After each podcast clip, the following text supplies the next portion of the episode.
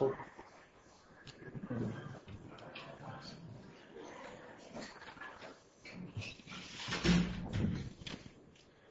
من این جلسه حرفایی که جلسه قبل زدم و می‌خوام یه جوری ربطش بدم به ماجرای داستان انبیا و تا حدودی به همین سوره که داریم در مورد صحبت می‌کنیم. منتها خب یه خود کلی می‌خوام یه نزدیک بشم به اینکه ایده های اصلی ابن عربی و سایر عرفا در مورد داستان انبیا رو سعی کنم توجیه بکنم که ایده های معقولی هستن و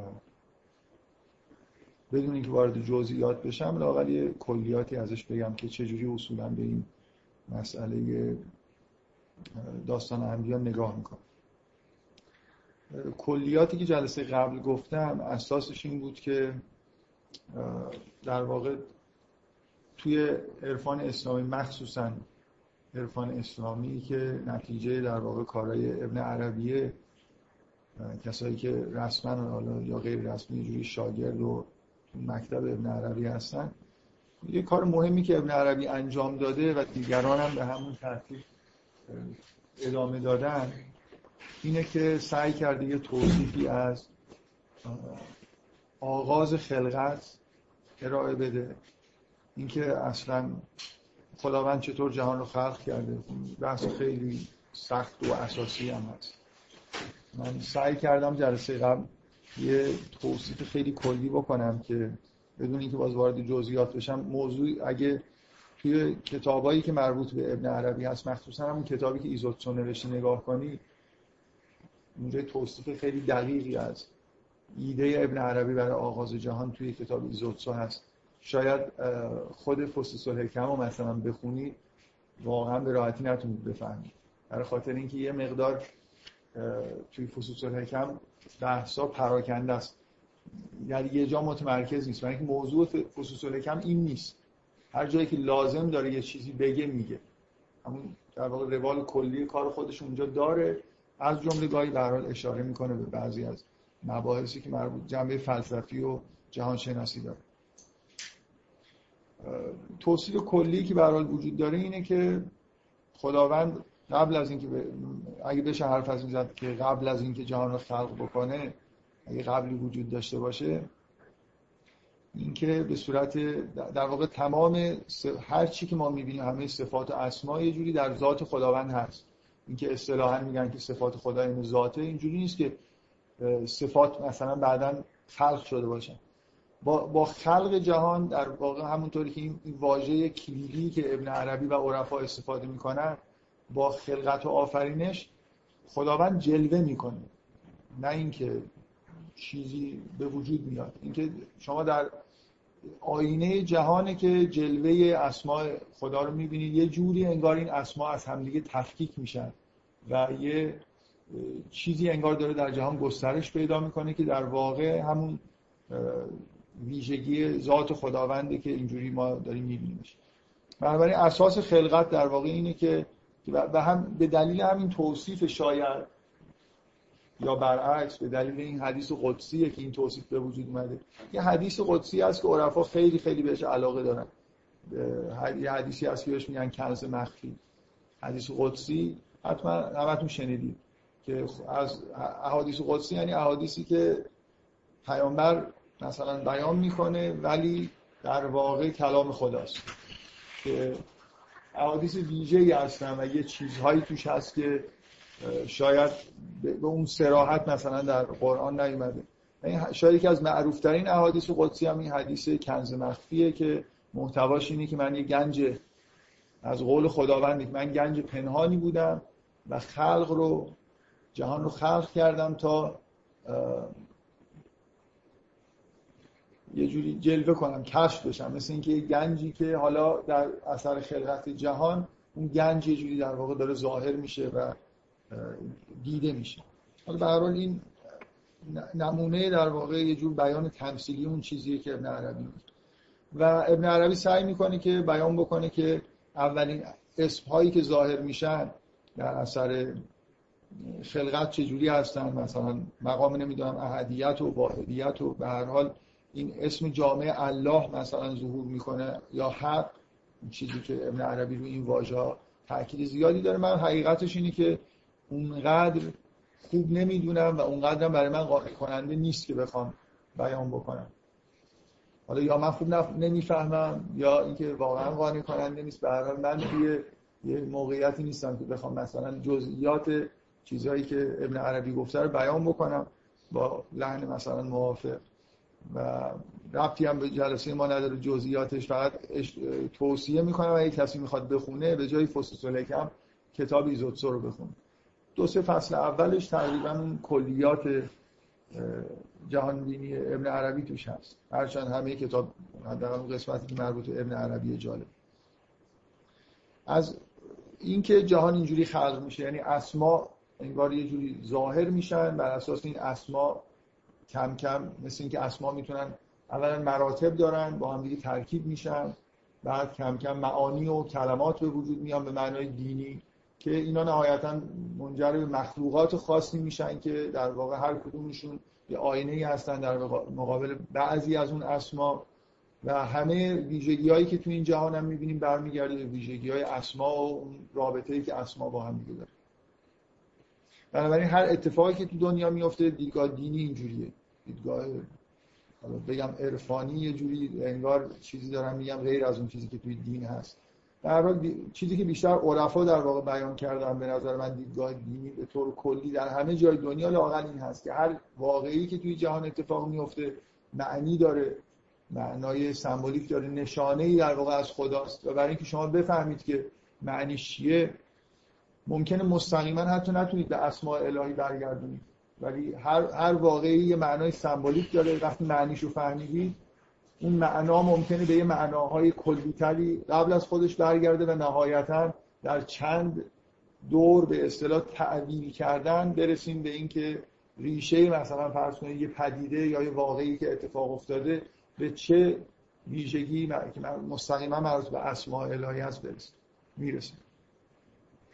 کل این فرایند و اصطلاحا میگن تعویل. یه چیزی رو به اول برگردوندن. اول همه چیز خدا و اسماء الهیه بعدا حالا این یه جوری در واقع توسعه پیدا کرده و بس پیدا کرده و می‌رسه به اون چیزی که در جهان است و تمام قرآن هم به یه معنای این کار رو در واقع انجام میده که هر چیزی که در قرآن نقل میشه غالبا در کنارش ارتباطش با اسماء الهی میاد. یه تگ هایی توی قرآن هست که خیلی مهمن و یا توی خود متن به اسماء خاصی اشاره میشه. به نوعی در واقع کلیدایی هستن که به ما نشون میدن که وقایعی که داره اینجا نقل میشه یا پدیدهایی که بهش اشاره میشه تحت چه اسمی قرار می‌گیرن ممکنه شما لازم باشه که همه چیزهایی که تو قرآن هست و چند مرحله تعدیل بکنید تا اینکه برسید به اونجا. ولی به هر حال یه جور پاسخا کم و بیش هست. اینکه چه اسمی غلبه داره. نمیشه گفته یه واقعی که توی دنیا داره اتفاق میفته. تجلی اسم خالصه. همیشه همه اسما انگار با هم دیگه همه ویژگی ها با هم دیگه اونجا دخالت می‌کنن. منتها مهم اینه که شما به هر حال یه در واقع اسم های کلیدی که در هر جایی ظاهر میشه رو یه جوری بهتر در و این به هر حال یه چیز کلیه که تو قرآن من فکر می‌کنم شاید مهمترین چیزی که برای فهم عمیق معانی قرآن هست اینه که یه نفر بتونه در واقع این تعویل ها رو درک بکنه که خب قطعا کار کار من نیست شاید کار شما باشه. فکر می‌کنم این کار خیلی خیلی سنگینیه و احتیاج داره که آدم در واقع اسما رو خیلی خوب درک کرده باشه. تعویلات چند مرحله بتونه خودش تعویل بکنه تا یه جوری در واقع برسونه به یه جایی که مشخص بشه که چرا مثلا اون اسم اینجا بیشتر ظاهر شد. این کلیتیه که در واقع دیدگاه دینی نسبت به جهان از اینجا میاد و همینجا اتفاقا جاییه که خیلی خیلی برای رشد خرافات و پرت و پلا گفتن جای خوبیه برای خاطر اینکه شما وقتی که می‌خواید وقایع عالم رو تعبیر سمبولیک بکنید خب به هر حال من یه بار توی اون جلسات اول مثال زدم که مثلا فرض کنید تعبیر رویا با تعبیر واقعی که توی جهان اتفاق میفته فرق داره اینجوری نیست که ممکنه سمبل های رویا با سم... با معانی سمبولیک پدیده و وقایع جهان ارتباط نزدیکی داشته باشن. ولی این شکلی نیست که شما بتونید رویا رو یا واقعی که دنیا هست رو با یه متد تعبیل بکنید. به شدت اینا احتیاج داره به اینکه آدم یه جور حس خاصی داشته باشه که تعبیل های اشتباه نکنه. شما به طور قطع مثلا فرض کنید هر بیماری معنای سمبولیک داره. همه اصولا بیمار شدن قطعا مشکلی مشکل معنوی وجود داره که نفر بیمار میشه. ولی حالا اینکه مثلا شما بخواید بگید که یه بیماری همیشه یه معنی رو داره. این دقیقا مثل همون اشتباهی که بعضی ممکنه در مورد تعبیر رویا هم بکنن. اینکه هر سمبولی توی رویا حتما یه معنای فیکس و مشخصی نداره. یعنی به شدت احتیاج هست که شما یه چیز خیلی کلی و عمیقی بفهمید تا بتونید در واقع توی یه context خاص یه چیزی رو معنی سمبولیک بکنید. این به شدت در مورد جهان این موضوع پیچیده تره. یعنی اینکه من ف... هر واقعی توی جهان معنای سمبولیک داره ولی اینکه من فکر کنم مثلا فرض کنید بیماری ها معنای سمبولیک دارن و این بیماری همیشه این معنی رو داره این اشتباهه پیچیدگی هایی وجود داره که به هر حال کار ساده ای نیست که شما بخواید برای یه واقعی یه معنی سمبولیک خیلی مشخص هرچی وقایع وقایع طبیعی تری باشن به ثابت تر باشن دورتر از محیط انسانی باشن به معنایی. مثلا فرض کنید خورشید و ماه و چیزی که در آسمان ها میگذره ثبات داره. اینا یه جوری معنی های سمبولیک کلیتر و ساده تری دارن. ولی وقتی برمیگردید وقایع روزمره مثلا زندگی خودتون نگاه می‌کنید کاملا جای اوهام وجود داره. اگه بخواید مثلا فرض کنید سمبل هایی که در زندگی روزمره خودتون هست و یه جوری به معنای با استفاده از دیکشنری سمبل های رویا مثلا معنی بکنید و بعد یه چیزایی در خودتون به صورت تعبیر در بیارید. من فقط اصرار داشتم هنوزم اصرار دارم که داستان قرآن طوری انتخاب شدن و نقل شدن که این معنی های سمبولیک توشون برجسته تر و ساده تره. یعنی با وقایع روزمره که من و شما مثلا تو زندگیمون اتفاق میفته و ممکنه یه جوری بعضی از سمبل ها ظاهرا توی زندگی ما دارن ظاهر میشن ولی خیلی معنی دار نباشن. توی داستان قرآن به طور طبیعی ما باید انتظار داشته باشیم که با یه معانی که عمیقتری در واقع روبرو باشیم. و انتظار داشته باشیم که همه چیزهایی که تو قرآن میاد پشتش معنای سمبولیکی باشه. و سمبل هاش و همون معناهای جهانیش نزدیک باشن. در حالی که توی زندگی روزمره ما ممکنه این اتفاق نیفته. خب این توصیف کلیه اینکه هر ویژگی که تو دنیا هست باید بتونه بتونیم برگردونیم به ویژگی در اسماء الهی و حالا اینکه در چند مرحله و چطور این کار انجام میشه یه بحث بحثی نیست که بشه واردش شد. مثل بیشتر یه هنر میمونه که شما در واقع وقایع رو درک بکنید که کجا چه جور معنی سمبولیکی براشون پیدا میشه. و قرآنی منبع الهام بزرگ برای فهمیدن همین چیزها هست. مطمئن. من تاکید می‌کنم که مخصوصا برای برگردوندن به اسما. شما خیلی جاها به راحتی نمی‌تونید اصلا بفهمید که یه حکمی نازل شده و بعد یه اسمی برده میشه. اینکه این حکم چه رفتی به اون اسم داره. گاهی اگه حفظ نباشید ازتون بپرسن حتما این چیز برعکس نیست. یعنی به اینجوری نیست که به نظر بیاد که حتما بعد از مثلا هر چیزی ولی اینکه به هر حال یه ترکیبای اسمی زیادتر با هم دیگه میان. یه چیزایی میشه حتی شمر یه چیزایی در واقع از توش در آورد که توی بعضی از مواقع مثلا وقتی احکام دارن بیان میشن بعضی اسم ها بیشتر ظاهر میشن. باید انتظار داشته باشه آدم مثلا اسم حکیم و عزیز و اینا اونجا بیشتر ظاهر بشه یه جاهای اسمهای دیگه بیشتر ظاهر بشه. من دفعه قبل به این اشاره کردم که این عبارت مهم مثلا بیشتر از هر چیزی تکرار شده تو قرآن بسم الله الرحمن الرحیم یه جوری به رحمان و رحیم یه شعن خاص نزدیک به اسم الله در واقع میده. شاید بشه این رو گفت. که مثلا انگار اگه ساختاری شما برای اسماء در نظر بگیرید نزدیکترین اسماء به واژه الله که در واقع یه جوری مثل اسم ذات میمونه به همه ویژگی های خداوند در آن واحد داره انگار اشاره می‌کنه اصطلاحا اسم جامعه. این رحمان و رحیم نزدیک به اسم الله هستند و اشاره دارن به اون دوگانگی که در خلقت وجود داره. مثلا عالم تکوین و تشریع حالا اسمشو بذاریم هر چیز. عالم خلق و امر مثلا بهش میگن. و در واقع یک چیز هست مثل همون صفت رحمانیت خداست که به دو شکل در دو تا بعد مختلف در واقع ظاهر میشه. تو عالم تکوین با عنوان رحمان بهش اشاره می‌کنیم در عالم تشریع مثلا به عنوان رحیم. من سعی کردم بگم که این با اون روایاتی که میگن رحمان به معنای مثلا رحمت عامه و رحیم به معنای رحمت در مؤمنانه جور در میاد. در واقع امرهایی وجود داره شما اگر از اون امرها اطاعت بکنید اونجا با نام رحیم در واقع سر و کارتون میفته و اگر این کارو نکنید با ممکنه با نام های مثلا غضب سر و کارتون بیفته. در رحیم یه جوری انگار شرطی براش هست که شما باش در واقع مواجه بشید در اینکه در عالم تشریع در عالم امری که ما انسان ها می‌تونیم در واقع در اون عالم کاری بکنیم که نباید بکنیم یا کاری که نباید بکنیم و بکنیم این بهتره. در خاطر اینکه اصلش اینه که ما از یک چیز کوچیکی نهی شدیم ولی همون کاری کردیم. و یه جنگل بزرگی یه درختی بود به ما گفتن بهش نزدیک نشید و ما رفتیم از به همون درخت نزدیک شدیم. که نهی بود و ما اعتنا نکردیم. ولی رحمانیت عامه به دلیل اینکه به عالم تکوین مربوط میشه و عالم تکوین همه در واقع مشمول اون رحمت هستن اینکه مثلا فرض کنید همه رزق دریافت می‌کنن و همه ما مثلا از این نعمت های تکوینی برخوردار میشیم یه ویژگیه که با رحمانیت سر کار مثلا جلوه می‌کنه. اینکه انسان در این اینجا چی کار است؟ انسان در واقع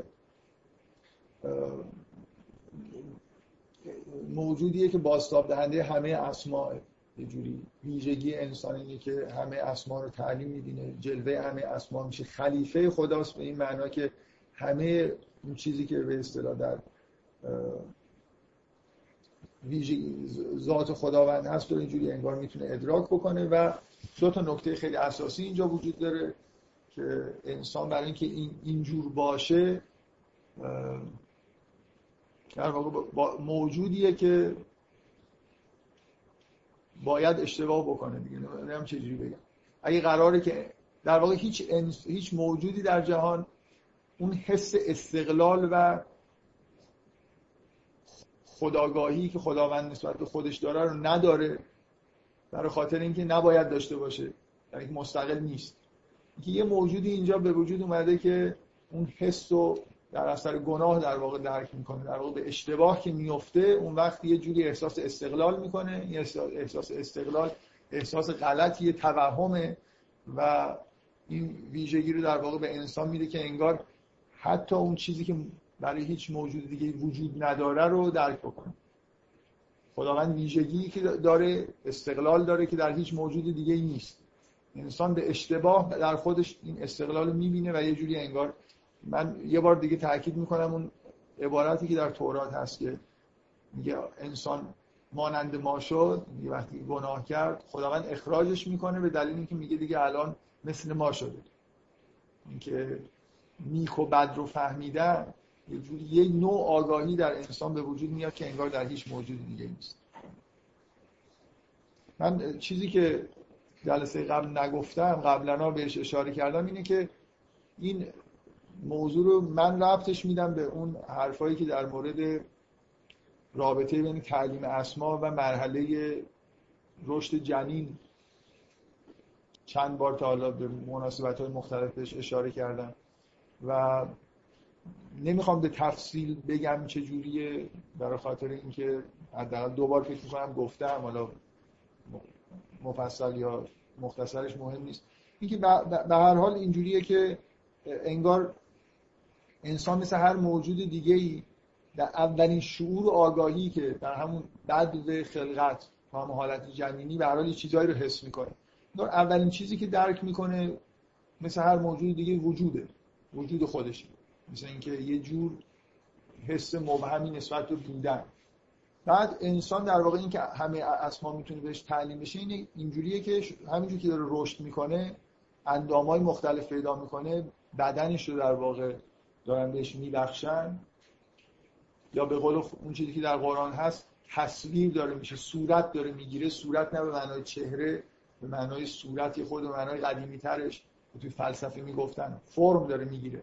بر اساس این فرمی که داره می‌گیره حالت های پیچیده ای که کم کم یه مغز پیچیده ای پیدا می‌کنه هورمون های مختلفی درش در واقع ترشح میشه. هر کدوم این حالت هایی که در واقع حالات مختلفی رو تجربه می‌کنه که این حالت های مختلف در ابتدا یه جوری در واقع انگار مقابل با اسماع مختلف هستن. یعنی اگه مثلا یه هورمونی هست که هورمون هورمون صمیمیت حالا اسمشو می‌ذارن وقتی وقتی این ترشح میشه انگار انسان اون حس مورد محبت قرار گرفتن در واقع اینو درک می‌کنه و این چیزی نیست به غیر از فهمیدن صفت مثلا رحمت در خداوند. مثل اینکه از اون حس وجود نکته اساسی اینه که انسان تو حالت جنینی مثل همه موجودات این شکلی نیست که چیزی رو به خودش نسبت بده.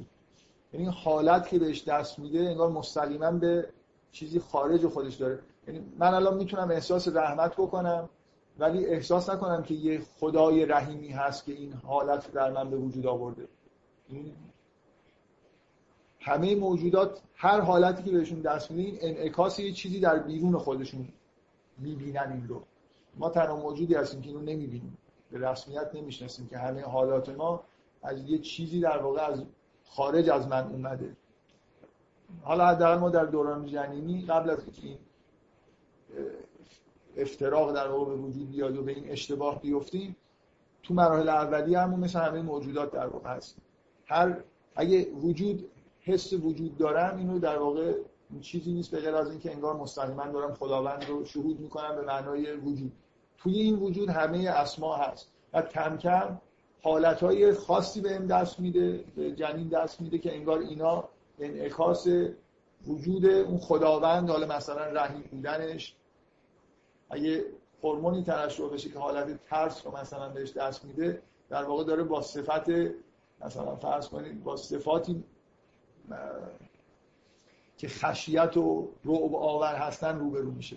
ما حالتهایی رو تجربه می‌کنیم این حالت ها هر کدومشون مقابل یه صفتی در خداونده و ما هم من دارم از قول جنینی که هیچ حرف نمی‌زنه میگم مثل همه موجودات این رو تا یه جایی نسبت میدیم به این موجود بیرون یعنی اینکه این مکانیسم در درون من داره این اتفاقا میفته اینا مهم نیست. مثلا اینا رو انگار من نمی‌بینم. مستقیما انگار دارم رحمت رو در عالم خارج کشف می‌کنم. عظمت رو در عالم خارج کشف می‌کنم. حالتی بهم دست میده که معنیش اینه که در خارج عظمت وجود داره. نه متوجه هستید یعنی هر همین این حالت ها یه جوری در واقع مقابل یه صفت خداوند هستن. بعد همین جور این صفت ها یعنی اگه من میگم که مثلا فرض کنید همه جهان رو میشه اینجوری تعبیر کرد که انگار هر واقع و هر پدیده ای یه بردار وزندار از اسماء الهیه. منم توی وجود خودم می‌تونم یه بردار وزنداری از ترشح هورمون. من همش با هورمون حرف می‌زنم. برای خاطر اینکه یه جور حرف زدن از هورمون ساده تر. چیز شیمیایی خیلی واضحی اگه فرض کنید که فرض کنید این فرض درستی نیست احتمالا. فکر می‌کنم بشه همچین چیزی گفت. فرض کنید که مقابل با هر صفت خالص خداوند اصلا ما یه جور ماده شیمیایی تو بدن خودمون داشته باشیم. اون وقت من می‌تونم اول مثلا فرض کنید هر کدومی اولا اینکه یه چیز تثبیت شده یه در جنین شناسی که هر کدوم این قده ها یه بار وقتی که تکمیل میشن کار می‌کنن. تمام اعضای بدن ما همه چیز یه جور در واقع فعالیتاش قبل از اینکه ما به دنیا بیایم انجام میشه. بنابراین مثلا فرض کنید اگه آدرنالین قدش مثلا فرض کن تشکیل میشه یه بار ترشح می‌کنه اون حس ترس انگار در جنین به وجود میاد این مقابل با یه صفتی حالا اگر مثلا می‌شد گفت که هر صفتی هر اسم خالصی یه هورمونی مقابلش هست این ماده شیمیایی اینجا براش وجود داره اون وقت خب من می‌تونم بگم که همونطوری که اسما با هم دیگه ترکیب میشن تبدیل به کلمات میشن مخلوقات مثلا به وجود میاد که هر کدوم این مخلوقات هر کدوم این پدیده‌ها یه جوری انگار یه ترکیبی از اون اسم ها هستن. اون وقت منم اینجا می‌تونم بگم من مقابلش می‌تونم به همون نسبت یه استیت توی وجود خودم داشته باشم که اون هورمونا که اون حسای خالص رو دارن در واقع به یه نسبتی در واقع با هم ترکیب بشن و اون کلمه رو در واقع باستاب بدن. بنابراین ما قبل از اینکه به دنیا بیایم انگار یه جوری اون سیر خلقتی که انجام شده از بالا تا پایین رو از نظر شناخت یه بخشایشو طی می‌کنه. من تاکیدم اینه که یه واقعیتیه که همیشه ش... اصلا درخت شجر یه جوری در مقابل کلمه با کلمه ارتباط سمبولیک داره و این در واقع گردش حضرت آدم در یه جنتی که پر از درخت بود و قرار بود از همش بخور و این حرفا در واقع یه جوری مشابه تمثیلی هست از همین چرخش انسان در ابتدای خلقت بین اسما و کلمات الهی. بفرمایید.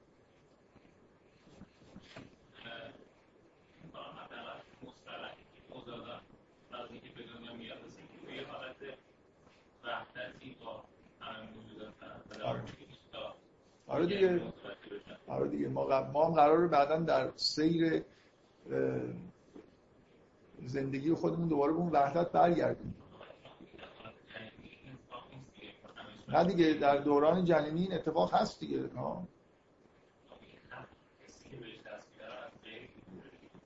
آره دیگه. غرق در اون غیره دیگه. اون وحدتی هم که شما بهش میگید همینه دیگه. به قول لکان میگه غیر بزرگ. غیر می نویسه ما به فارسی که ترجمه می‌کنن یه غیر بزرگ داریم. اول بچه در واقع یه جوری غرق توی یه غیر بزرگه. خودشو که اصلا نمی‌بینه. یه چیزی در مقابلش هست که وحدت داره. این اینو لکان بهش اینو در واژگان لکان یه جوری اصطلاح خوبی گذاشته. بعدا غیر کوچیک هم داره. غیر کوچیک اینه که من از حالت وحدت خارج میشم بعد یه آبجکت های مستقلی رو می‌بینم. انگار اون وحدت در نظر من میشکنه. ابتداعا اینجوریه. یک چیز انگار در مقابل کودک است در جنین که قطعا باید اینجوری باشه و این درسته.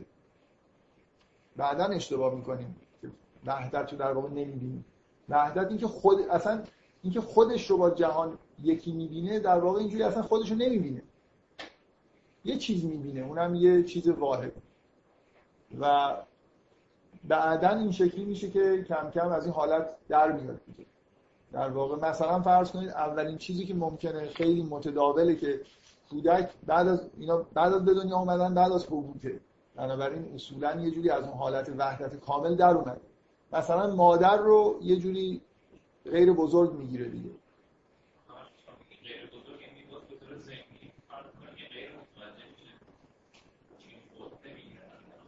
آره کودک لاقل دیگه یه جور آگاهی وقتی متولد میشه مثل یه چیزی یه پیش آگاهی نسبت به خودش داره دیگه ولی خیلی ضعیف. به هر حال کم کم داره اون حالت وحدتی که اصولا خودشو نمی‌دید و یه چیز در مقابلش می‌دید که مثلا مربوط به حالت جنینیه این داره میشکنه دیگه. من توصیفم اینه که تو همون حالت جنینی اگه این درست باشه این تناظر بین اتفاقایی که توی داستان آفرینش برای آدم و حوا میفته با اتفاقی که توی جنین میفته توی مرحله جنین دچار خودبینی میشه دیگه بعد از اینکه در به همین دلیل هم از حبوط می‌کنه دیگه از حالت وحدت در میاد. به دلیل اینکه دچار اون به اصطلاح گناه اولیه میشه. وقتی که به دنیا میاد خب یه جوری خیلی ضعیفه این حالتهایی به اصطلاح جدا شدن از وحدت. و این به طور مرتب داره میشکن. یعنی نه تنها خودشو داره هی جدا فرض می‌کنه. جهان رو هم داره میشکنه به یه آبجکت که با هم دیگه وحدت نداره.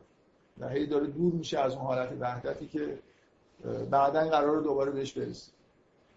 دوباره بهش رسیدن چجوریه؟ اینکه شما در واقع در هر یه انسان کامل اینجوریه که هر پدیده ای رو بدون اینکه لازم باشه از آگاهی خودش استفاده بکنه حسایی که پدیده درش به وجود میاره همونیه که باید به وجود بیاره. هر پدیده ای یه بردار وزنداره و می‌تونه یه بردار وزندار در درون من ایجاد بکنه که هر مثل اینکه مثلا من بگم یه جایی که باید بترسم بترسم. یه جایی که باید حس خوبی بهم دست بده حس رحمت بهم دست بده دست بده یا یه ترکیبی از ایناست. به همون ترکیب منم در واقع این احساس این چیزیه که توی ما به هم ریخته دیگه. در واقع ما برای برگشتن به اون حالت اولیه احتیاج داریم انگار این چیزها رو اصلاح بکنیم و چرا به هم ریخته؟ برای خاطر اینکه در واقع دستمون طرف یه چیزی دراز کردیم یه کاری کردیم که نباید بکنیم یه حسی رو تجربه کردیم که حس واقعی نبود و بعد همه چیز در واقع یه جوری از و همینجور که این کار در طول زندگی ادامه میدیم این حسا هم در واقع جای خودشون به حسای غیر واقعی میدن و نتیجهش همینه که می‌بینید که ما هم از جهان جدا هستیم هم جهان یه چیز کاملا پراکنده ایه بفرمایید چیزی گفته میشه که یه جورایی انگار معتقدیم که خداوند در شروع خودش در آره خب.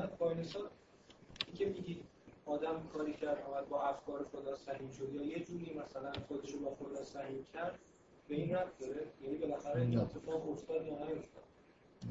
توهم استقلال برای انسان پیش میاد. وقتی جدا میشه و مثلا خودش رو در واقع از دیگران جدا می‌بینه. یه روح خداوندی در انسان هست. یه قابلیت های ویژه در واقع در انسان وجود داره. ولی اینکه اتفاقا روح خداوند وقتی در انسان خوب تجلی می‌کنه که شما حبوط نکرده باشه حضرت عیسی حالا من باز از این چیزی خودم بهش معتقدم می‌خوام استفاده کنم. حضرت عیسی که روح خداست بدون حبوط کردن. یعنی عین افعال و صفات و همه چیزش انگار عین خداوند. یه جوری نسخه کوچیکی از خداست. ما در واقع روح خدا رو یه جوری چیزش می‌کنیم. روش حجابایی می‌ذاریم که اصلا پیدا نیست. من از کجا معلومه که مثلا توی ما روح خدا هست؟ بیشتر به نظر چیزای دیگه می‌رسه. بگذاریم. بذارید من می‌خوام اینا رو یه خورده زودتر ازش بگذارم. علت اینکه اینا رو هی میگم برای اینکه این قسمتش که مثلا یه جوری یه تعبیرهای علمی مربوط جنین شناسی اینا توش هست چون از خودم دارم میگم فکر می‌کنم که روش تاکید بکنم. وگرنه اون چیزها رو راحت می‌تونید توی کتابا مفصلا مثلا نگاه کنید ببینید که در ابتدای عالم چه اتفاقایی افتاد خب حالا بیایم یه خورده وارد اون بحثی بشیم که آخر جلسه قبل هم بهش اشاره کردم و برای ما یه جوری در واقع جنبه حیاتی داره. اون چیزی که در واقع شاید ایده مرکزی خصوص الحکمه و چندانم مشابهی توی سایر عرفان ها نداره. اونم اینه که ابن عربی یه جوری به جلوه اسماء الهی در جهان بعد تاریخی میده. یعنی این در واقع انگار مثلا یه قاعده ای وجود داره که اون خلقت که شروع میشه اون مثلا فرض کنید در ابتدا نام الله هست بعد رحمان و رحیم اینا مثلا جلوه می‌کنن و همینجور اسماء در واقع جلوه می‌کنن و مخلوقات به وجود میاد مثلا یه جنبه تاریخی اینه که اگر اونجا یه تقدم تأخرهای نه زمانی تقدم تأخرهای منطقی وجود داره بین اسما مثلا بعضی از اسما مقدمه بر اسماء دیگه هستن. اینا یه جوری در طول تاریخ جهان وقتی جهان زماندار زمانمند به اصطلاح به وجود میاد یه سری تقدم تأخرها اینجا تبدیل میشن به تقدم تأخرهای زمانی. بعضی از اسما در یه دوره هایی مثلا جلوه خاصی دارن بعد جای خودشون به اسم دیگه ای میدن و همش انگار داره میره به سمت اینکه هی جلوه اسما تکمیل بشه. یه جور انا لله و انا الیه راجعون. یعنی نهایتا به یه جهانی برسیم که توش الله مثلا دوباره همه چیز برگشته به تجلی مثلا الله که مثل ابتدای خلقت. اینکه حالا ابن عربی اصرار داره که از این واژه حق استفاده بکنه قبل از خلقت یعنی اون مقام به اصطلاح ابتدای خلقت رو با حق اسم می‌بری این حسن داره که شما وقتی به قیامت فکر می‌کنید قیامت جهانیه که توش حق جلوه کرده به اون معنای متداولی که ما از حق صحبت می‌کنیم. حقیقت در واقع جلوه کرده. این بعد تاریخی دادن به جلوه اسماس که در واقع ایده اصلی فصوص الحکم.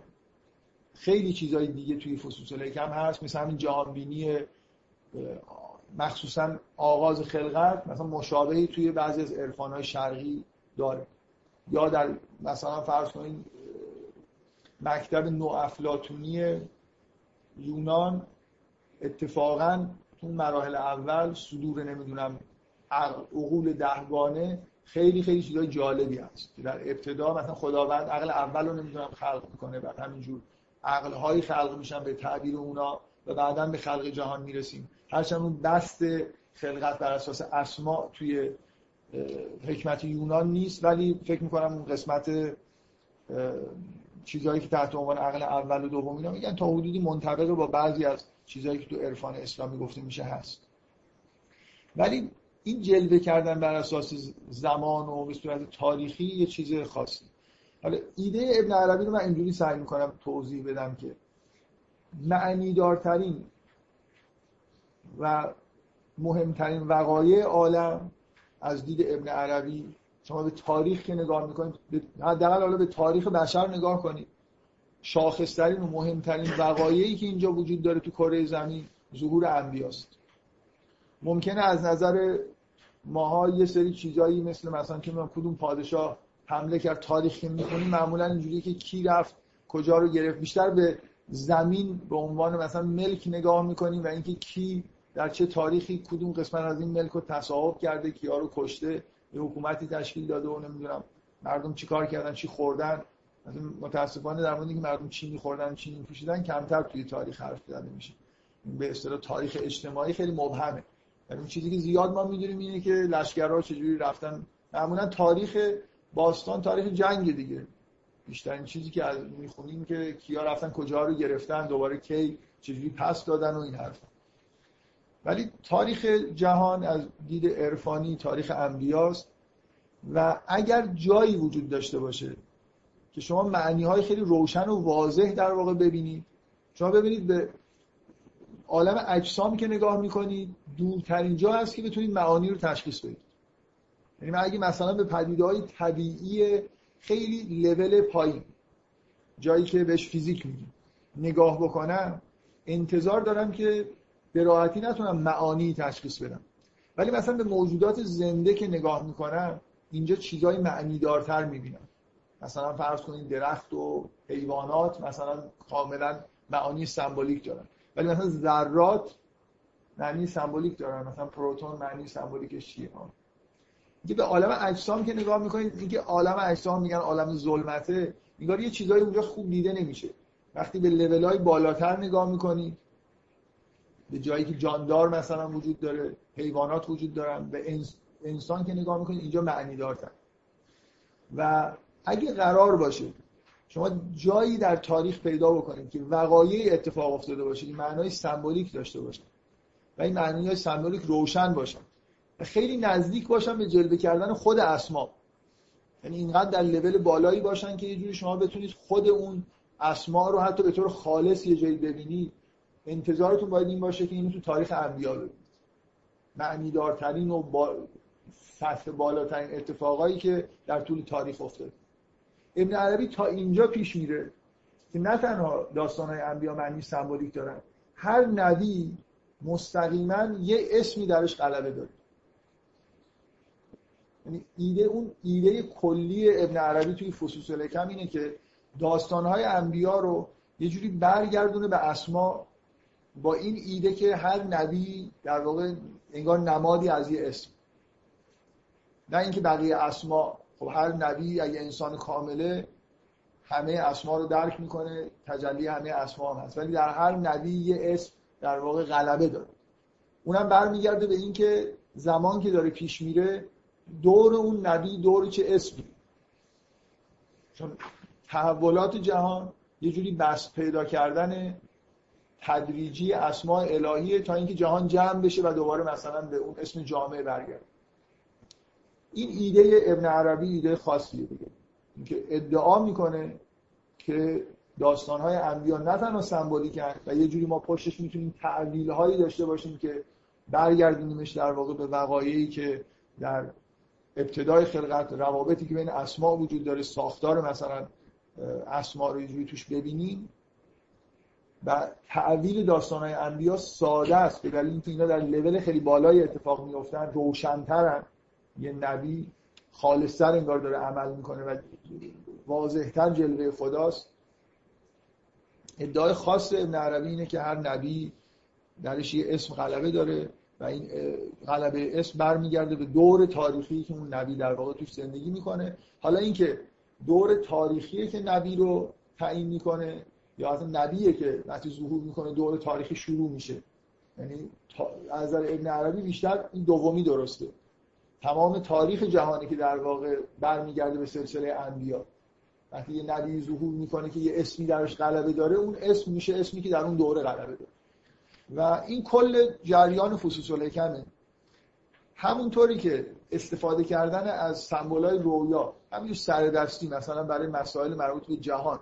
که داره اتفاق میفته آدم ممکنه به اشتباه بندازه و احتیاج به یه جور شهود خیلی قوی داره. یعنی واقعیت اینه که بعضی جا یه اتفاق ظاهر سمبولیکی داره ولی معنی چندانی نداره. یا اینکه چجوری میشه اینا رو تشخیص داد. یه آدمی مثل ابن عربی باید پیدا بشه بگه من مثلا شهودن می‌دونم که اینجا این معنی داره اونجا اون معنی نداره یا اینجا این سمبل به معنای دیگه شما باید بگیریدش.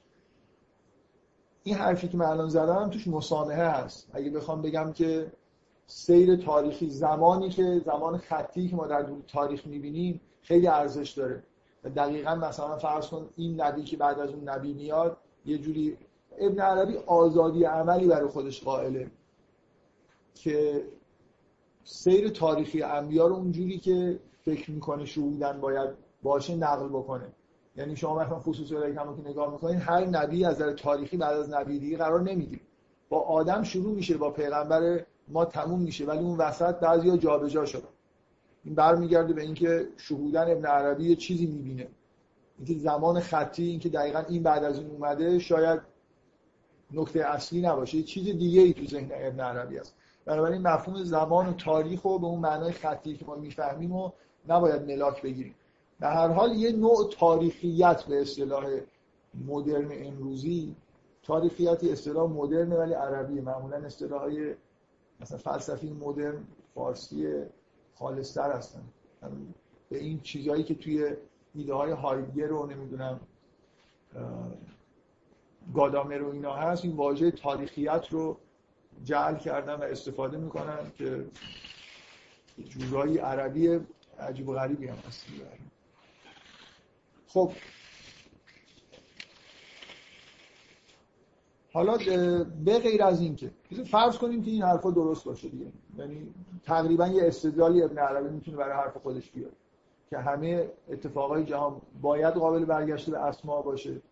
اتفاقایی که اطراف انبیا میفتن اتفاقای خالصتر و واضحتری هستن. اینا رو باید بتونیم تعویل بکنیم. و برای همین هم توی قرآن اومدن که تعویل دارن و تعویلشون روشنتر از وقایع مثلا روزمره زندگی شماست. شما از اینا باید یاد بگیرید که یه جوری به جهان به وقایعی که اطراف انسان میگذره اصلا چجوری نگاه کنید. و اگه انبیا موجودات خیلی نزدیک به خدایی هستن پس خیلی نزدیک هم به این که بعضی از اسما درشون به طور خالص ظاهر شده باشه و الی آخر. یه جورایی به نظر میاد که برای مبنای فکری این ایده ابن عربی داره.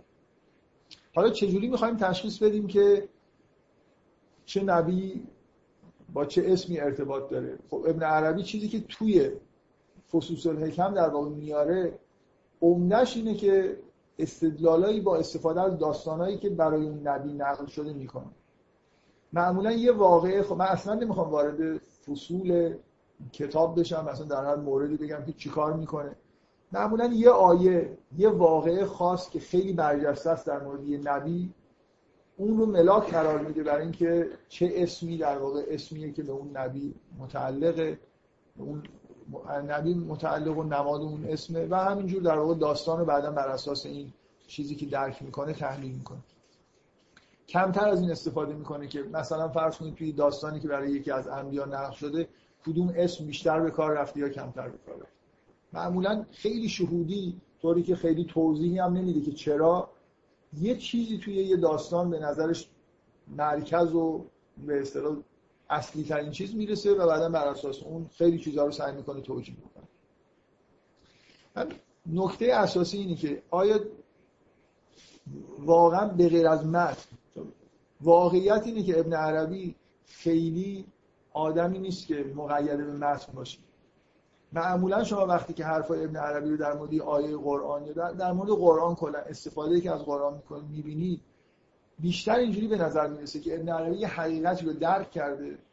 حالا تو قرآن دنبال یه چیزی میگرده که اون حقیقت رو در واقع بیان کرده باشه. گاهی هم اشتباه می‌کنه در حالی که حرف چون معمولا من چرا اینو میگم؟ برای اینکه خیلی وقتا حرفای درست می‌زنه ولی آیه‌ای که میاره خیلی ممکنه به نظر برسه منطبق نیست.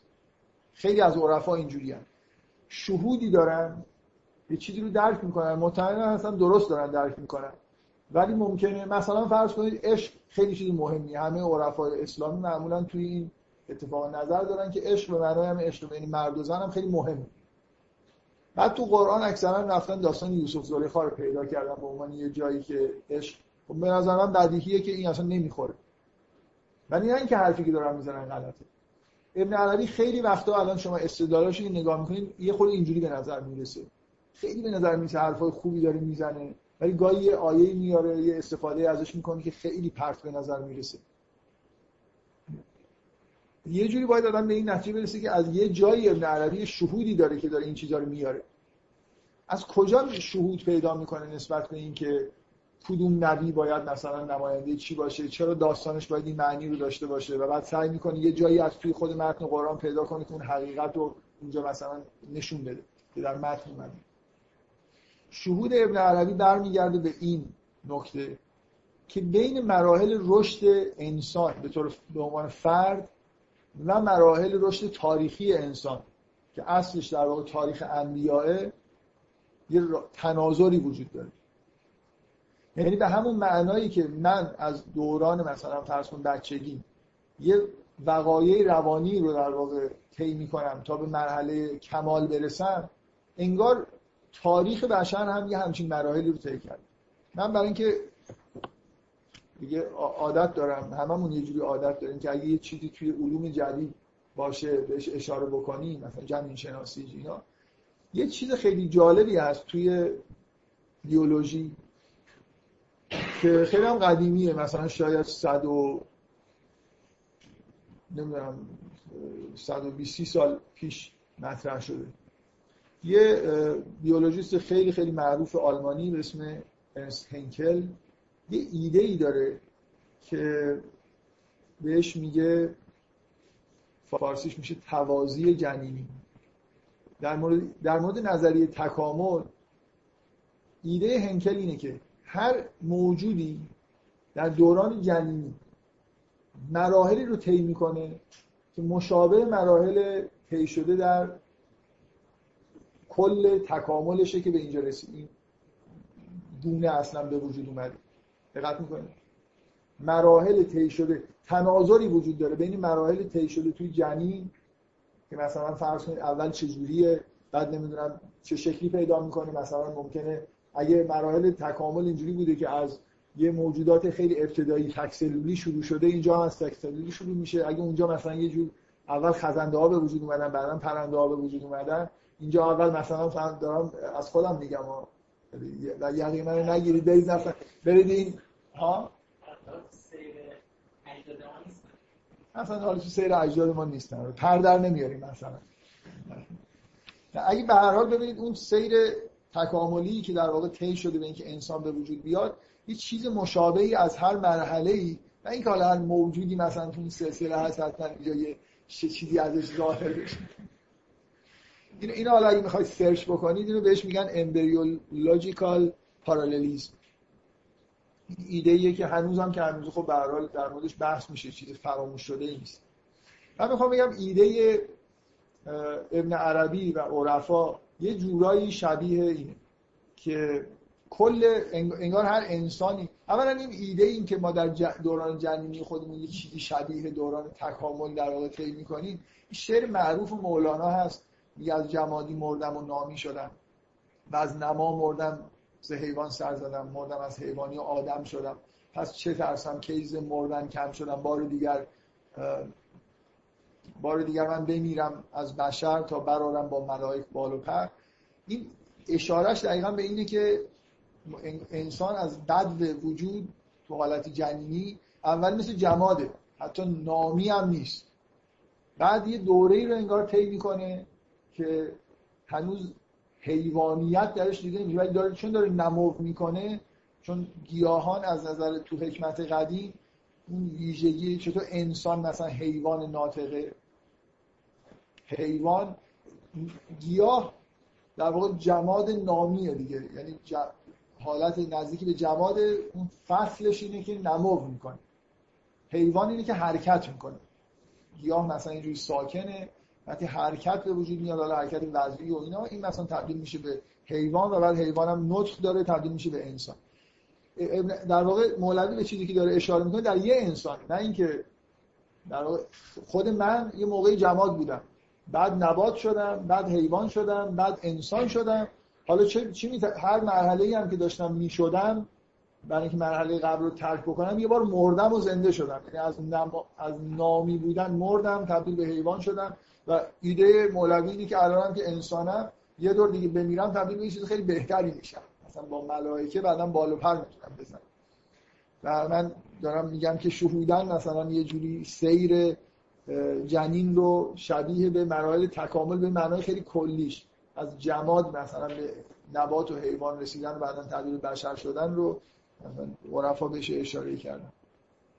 حالا چیزی که اینجا در واقع شهود عرفانی در مورد سلسله انبیا اینه که سلسله در واقع تاریخ رشد بشر در واقع تاریخ انبیا دیگه دیگه رشد تکامل بشر هر چی میگیم از نظر عرفا یعنی ظهور انبیا.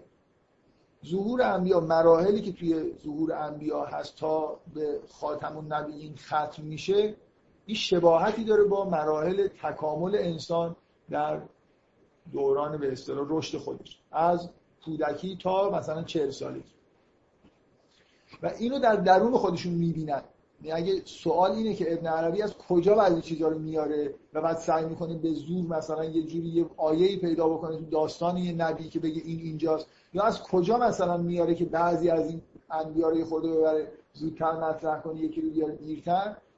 یعنی زمان به معنای واقعی کلمه تاریخ ملاک اصلیش نیست. برای خاطر اینکه به یه همچین چیزی در واقع داره نگاه می‌کنه. به یه چیزی در درون خودش داره نگاه می‌کنه. تو درون خودش موسی می‌بینه اسحاق می‌بینه اسماعیل می‌بینه. مثلا یه جوری همه انبیا انگار در درونش به عنوان مراحلی از رشد و یه ویژگی های خاصی از مراحل رشد انسان ظاهر میشه براش. و از روی این شهود درونی که داره یه جوری تشخیص میده که در تاریخ چه ویژگی مثلا در چه نبی باید. حالا ممکنه مراحل رشد رو به نبی خاصی نسبت میده. اشتباه کرده باشه. من کلا نسبت به ابن عربی حس اصلا احساس این که بعضی بعضی از ابن عربی جوری استفاده می‌کنن که نزدیک به این که مثلا معصومه. هر چی تو فصوص کم اومده درست. واقعا یه خورده همونطوری که یه عده ابن عربی رو نماینده شیطان می‌دونن از اون برم یه عده نزدیک به مثلا پیغمبری میدوننش. مخصوصا اینکه خودش در مورد فصوص الحکم نقل کرده که اصلا پیغمبر اومد در رویا این کتاب من داد. بنابراین اگه این حرفش رو قبول بکنید یه جوری به نظر میاد که خب دیگه باید قبول بکنید که این یه چیزی همتای مثلا قرآن که حالا توسط پیغمبر به ابن عربی رسید. این چیزا رو بذاریم کنار. به نظر من فصوص الحکم کتاب خیلی جالبیه. فکر نمی کنم یه نفر بتونه بخونه بگه جالب نیست. و هم جهانبینی که اون چیزی که غربی ها بیشتر جذبش شدن همین الان هم خیلی علاقه دارم اون جهانبینیه که توی کتاب مطرح میشه نه قسمت تاریخ انبیاش در حالی که بخش عمدهش به تاریخ انبیا اختصاص داره. و من فکر می‌کنم تو همه فصلاش حرفای حسابی جالب هست ولی باید اینو همیشه در نظر داشته باشیم که توی انتباق دادن بعضی از چیزا به قرآن یا مثلا یه چیزی به یه نبی کاملا ممکنه فرض کنید اگه این حرفی که من می‌زنم درست باشه. یعنی شهود ابن عربی از درون خودش میاد. و از انسان شناسی خودش در واقع میاد که انسان چگونه رشد می‌کنه به عنوان فرد. و بعد اینا رو یه جوری این مراحل رو رفت میده به مراحلی که در عالم اتفاق افتاده. اون وقت ممکنه توی نسبت دادن یه چیزی به یه نبی اشتباه کرده باشه. و بعدا توی شاهد آوردن از قرآن هم ممکنه حتی نبی رو درست انتخاب کرده باشه اسم مربوط به هر نبی رو ولی در شاهد آوردن توی آیات قرآنش اشتباه کرده باشه ضعیف باشه کارش. اینا خیلی مهم نیست. ایده های کلی به نظر منطقی و درست میان و حسای کلی هم که نسبت به انبیا داره تا حدود زیادی درسته. ممکنه اسم اون نبی که با این اسم در می‌بره خیلی موثق نباشه. برای من دارم سعی می‌کنم بگم که جدای از ظاهر کتاب که یه جور در واقع به نظر میاد مبتنی بر داستانهای قرآن حرف داره می‌زنه اون شهودی که ازش خیلی حرف نمی‌زنه چیه؟ که بعدها بعضی از عرفا به سراحت از این شهود حرف زد شهود اینه که یه جور تناظر وجود داره. اسمشو باید بزنیم پرافت پارالیلیزم مثلا. یه نظریه جدیده در ادامه اون نظریه امبریولوژیکال پارالیلیزم اینکه انسان تا وقتی جنین مراحل رشدش و مراحل تکامل موجودات شبیه وقتی متولد میشه مراحل رشد معنوی شبیه مراحل رشد تاریخ انسان. بنابراین این ادامه نظریه هنکل. که قبلا ابن ادامه نظریه هنکل رو قبلا ابن عربی گفت. بنابراین هنکل ادامه نظریه من یه خود دارم با تنز میگم و خیلی جدی نگیرید. چون هنکل خیلی من نظریهش درست غلطه. چقدر الان طرفدار داره. در حال من از این دارم استفاده می‌کنم که یه چیزی شبیه این که یه جوری تاریخ به طور فشرده توی یه مرحله از رشد یه موجود دیده بشه توی علوم جدید این شکلی مطرح شده. عرفای ما به این علاقه داشتن که کل تاریخ بشر تو مراحل رشد فرد یه جوری منعکس میشه. خب. بفهم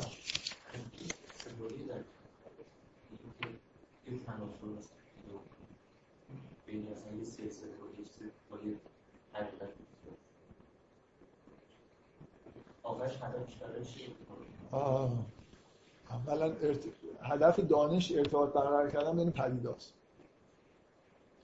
یه ارتباطی هست یه جوری وحدت بخش دیگه. من اگه ارتباطی در پدیده ببینم و بیانش بکنم یه جوری به هدف اصلی علم که جوری وحدت بخشیدن به پدیده هاست نزدیک شدم.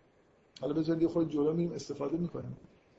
شما از داستانه هم بیا می‌تونید برای حالات درونی خودتون استفاده بکنید. برای در آوردن مراحل رشد و تکامل انسان استفاده بکنید. برعکس می‌تونید داستانه انبیا رو بهتر بفهمید. دو تا چیز دارید ریپرزنتیشن دیگه. شما اصلا تو علم چیکار می‌کنید؟ یه چیزی رو می‌برید یه جای دیگه یه تناظر برقرار می‌کنید. ممکنه تناظر یک به یک باشه یا نباشه. بعد یه چیزایی که اینجا خوب می‌بینید و می‌برید اونجا ازش استفاده می‌کنید. چیزی که اونجا خوب می‌بینید میارید اینجا دیگه. ما همش ریاضیات که ما همش داریم همین کار می‌کنیم. representation انجام میدیم. گاهی طرفینی آخه.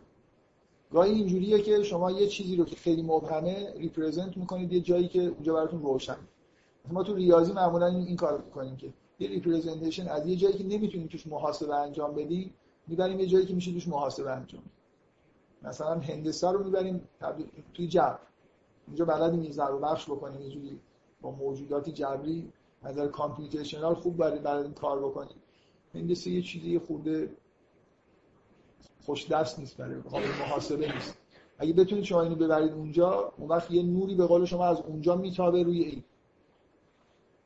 گاهی یه جوریه. یه تناظرایی ایجاد میشه که از طرفین به هم دیگه می‌تونید در واقع نور بتابونید. حالا بذارید خود بریم جلو دیگه. سوالی که دارید می‌کنید من دارم میرم مثالایی می‌زنم که خود روشن بشه که اولا داستانهای انبیا رو در پرتو این تناظر ممکنه بشه تعبیرهای قشنگی درش در آورد. بقیه عرفا بعد از ابن عربی شجاعت و بلند پروازی ابن عربی رو نداشتن. که مستقیم همین چیزی برگردونن به اسما. ابن عربی می‌خواد تموم کنه کارو می‌خواد در واقع تمام چیزی که تو قرآن هست و یه جوری واقعا تعویل نهاییشو بگه. اینی که خیلی علاقه داره به اینکه از اسماء صحبت بکنه. ولی بقیه عرفا تو تمام این تفسیرهای عرفانی معانی سعی کردن معانی و تعویلای سمبولیک داستانها رو بگن. غالبا با ارجاع به درون انسان. درون شما موسی هست درون شما فرعون هست. برخورد موسی و فرعون توی این داستان این نمادی از برخورد موسی و فرعون در درون شما. ممکنه بتونید چیز خیلی جالب از توش در بیارید اصلا. دقت می‌کنید؟ فرعون نمادی یه چیزیه که در درون منم هست. در درون من موسی هم هست که با همون فرعون در جنگه. که چیکار حالا موسی باید چیکار بکنه که پیروز بشه مثلا؟ ببینید اونجا چه اتفاقی افتاد. اینجوری برگردونید به تعبیلایی در درون خودش. بفرمایید. توازی تناظری که گفتید باعث میشه که اون توازی زمانی که تو تاریخ انبیا می‌بینید تو مراحل رشد معنوی انسان ظاهر بشه. من فکر کنم سعی کردم بگم که اینقدر روی زمان خطی ابن عربی حساب نمی‌کنه. آره یعنی توالی و مثلا به یه دلایلی ممکنه مثلا چه می‌دونم زمانی که تاریخی که توی ذهن عربی پیچیدگی هایی داشت. شما الان نگاه کنید سلسله انبیا رو توی قرآن چند بار یه جایی هست که خیلی فشرده مرور میشه. اینجوری نیست که توالی زمانی توش خیلی چیز باشه نقش داشته باشه. اون چیزی که هست که بعد از این خب مثلا اگر آره بنابراین در عالم خلقت در اسما تکوین باید قبل از تشریع باشه. برای اینکه ظهور تشریع. یعنی یعنی شما اینجوری شما اینجوری بگید که شما بگید اگر تکوین و تشریع مثلا اسماء مربوطش رحمان و رحیمن اول الله بعد رحمان بعد رحیم. خب برای همینی که این بر اول موساست بعد ایساس بعد پیغمبر.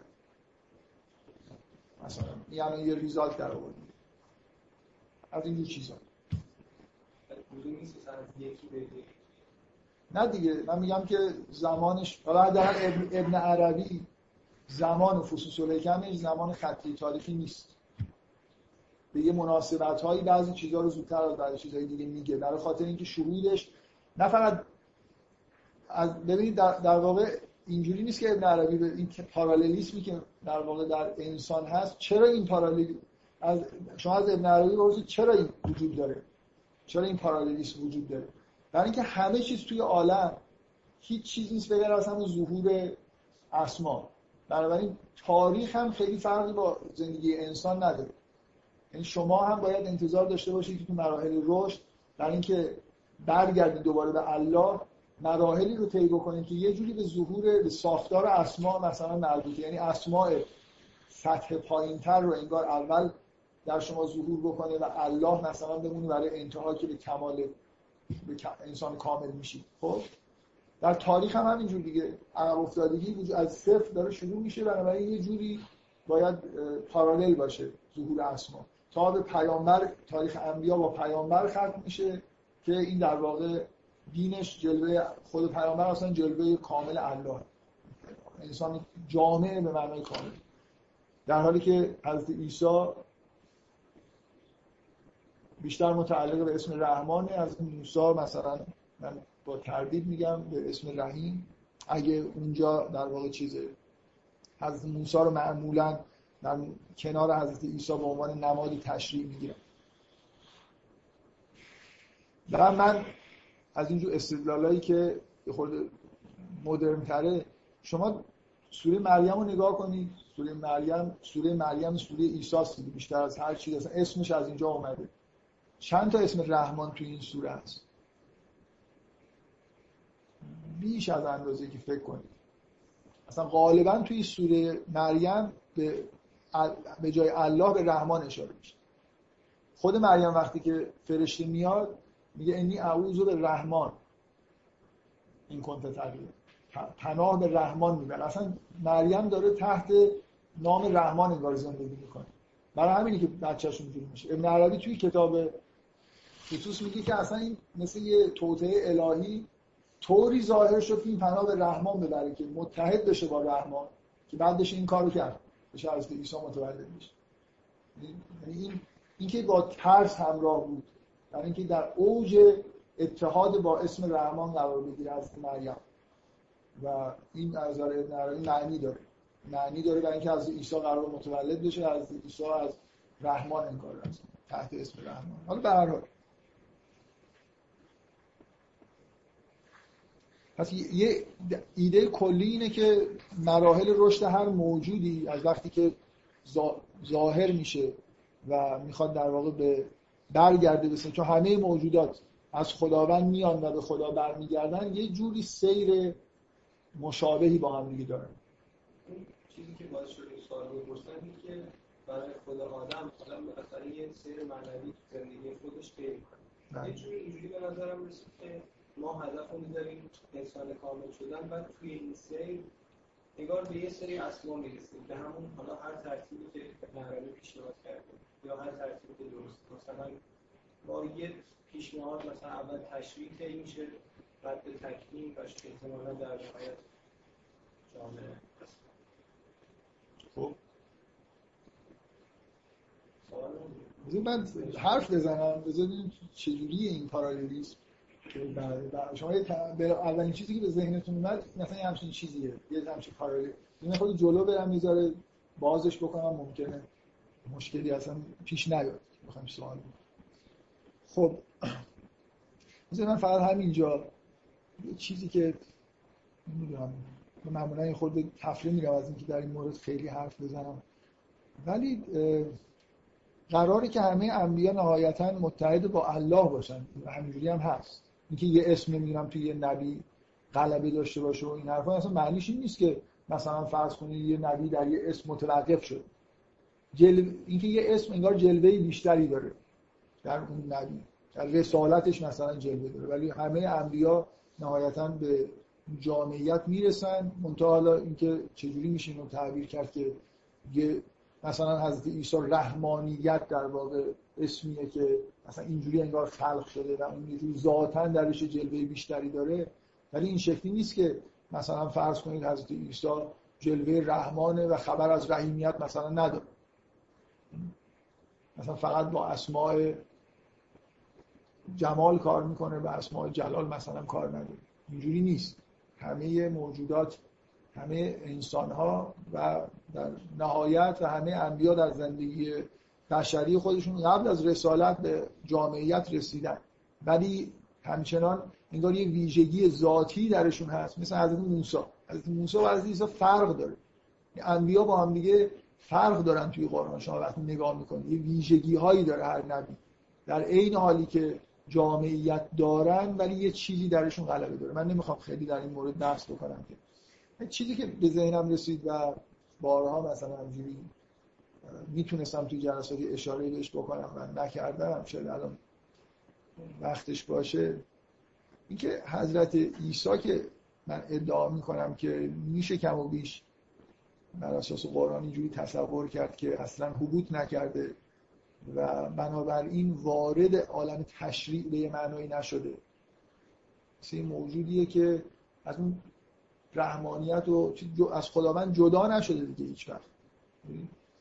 ما موضوع اینه که این جامعیت در حضرت عیسی چجوری ایجاد میشه؟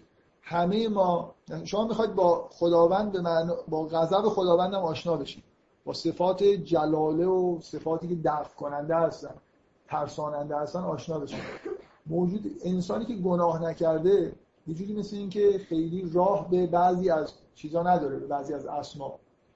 گناه کردن و حبوط کردن یه ویژگی به ما میده که شاید مثلا فرض کنید با غضب خداوندم آشنا بشیم. یا با همون چیزی که خداگاهی که مثلا فرض کنید انسان بهش می‌رسه.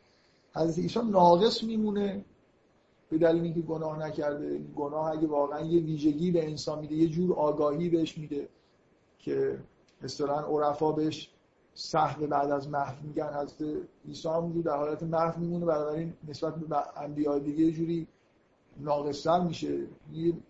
فکر کنم یه بار یه نفر سوال کرد منم خیلی در ادامهش جواب ندادم بهش. که مثل که یه چیزی از عیسی کم داره دیگه. یه جور آگاهی در بشر در اثر گناه به وجود اومده یه جور خداگاهی حالا ولو اینکه این توهم باشه و از عیسی به نوعی انگار با یه بخشی از تاریکی های جایی که خداوند جلوه اسمای دیگه از خداوند جلوه می‌کنن. تو اون محیطی که ما بهش میگیم محیط شهر با اونا از عیسی اصلا رابطه ای نداره. من همینجور برای خودم تو ذهنم. گاهی فکر می‌کنم که اگر راست باشه که به حضرت عیسی حضرت عیسی خواسته شد که مسئول شدن رو بپذیره اگه این حرف راست باشه در اون رنج حداقل تصور مسلوب شدن که توی مثلا انجیل هست که در اون باغ در شب آخر رنج می‌کشه شاید یه حکمتی اگه این راست باشه شاید این یه راهیه برای اینکه از عیسی بدون اینکه گناه بکنه یه جوری با مثل جهان خ... خشونتی که توی جهان شر هست آشنا بشه. من منظورم میفهمیدم. لازم نیست که یه نفر گناه بکنه تا بعضی از جلوه هایی که توی اون عالم تو عالم تشریع در واقع تو عالمی که توش گناهی انجام که عالم تشریع حرف درست نیست. من کلا این خود این اصطلاح تشریح و تکوینی که به کار می‌برم خیلی دقیق هیچ وقت تعریف نکردم و گاهی هم دقیق به کار نمی‌برم. من همینجوری احساس می‌کنم که ممکنه در واقع اگه این حرف درست باشه که از عیسی در معرض این قرار گرفت که رنج بکشه مسئول بشه در این تصور درش به وجود اومد بدون اینکه واقعا واقعیت پیدا بکنه.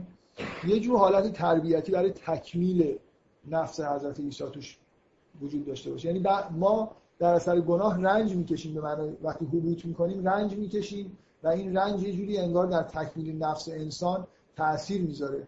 حضرت عیسی اصلا اینجوری نیست. هیچ رنجی حتی به خاطرش هم انگار راه پیدا نمی‌کنه.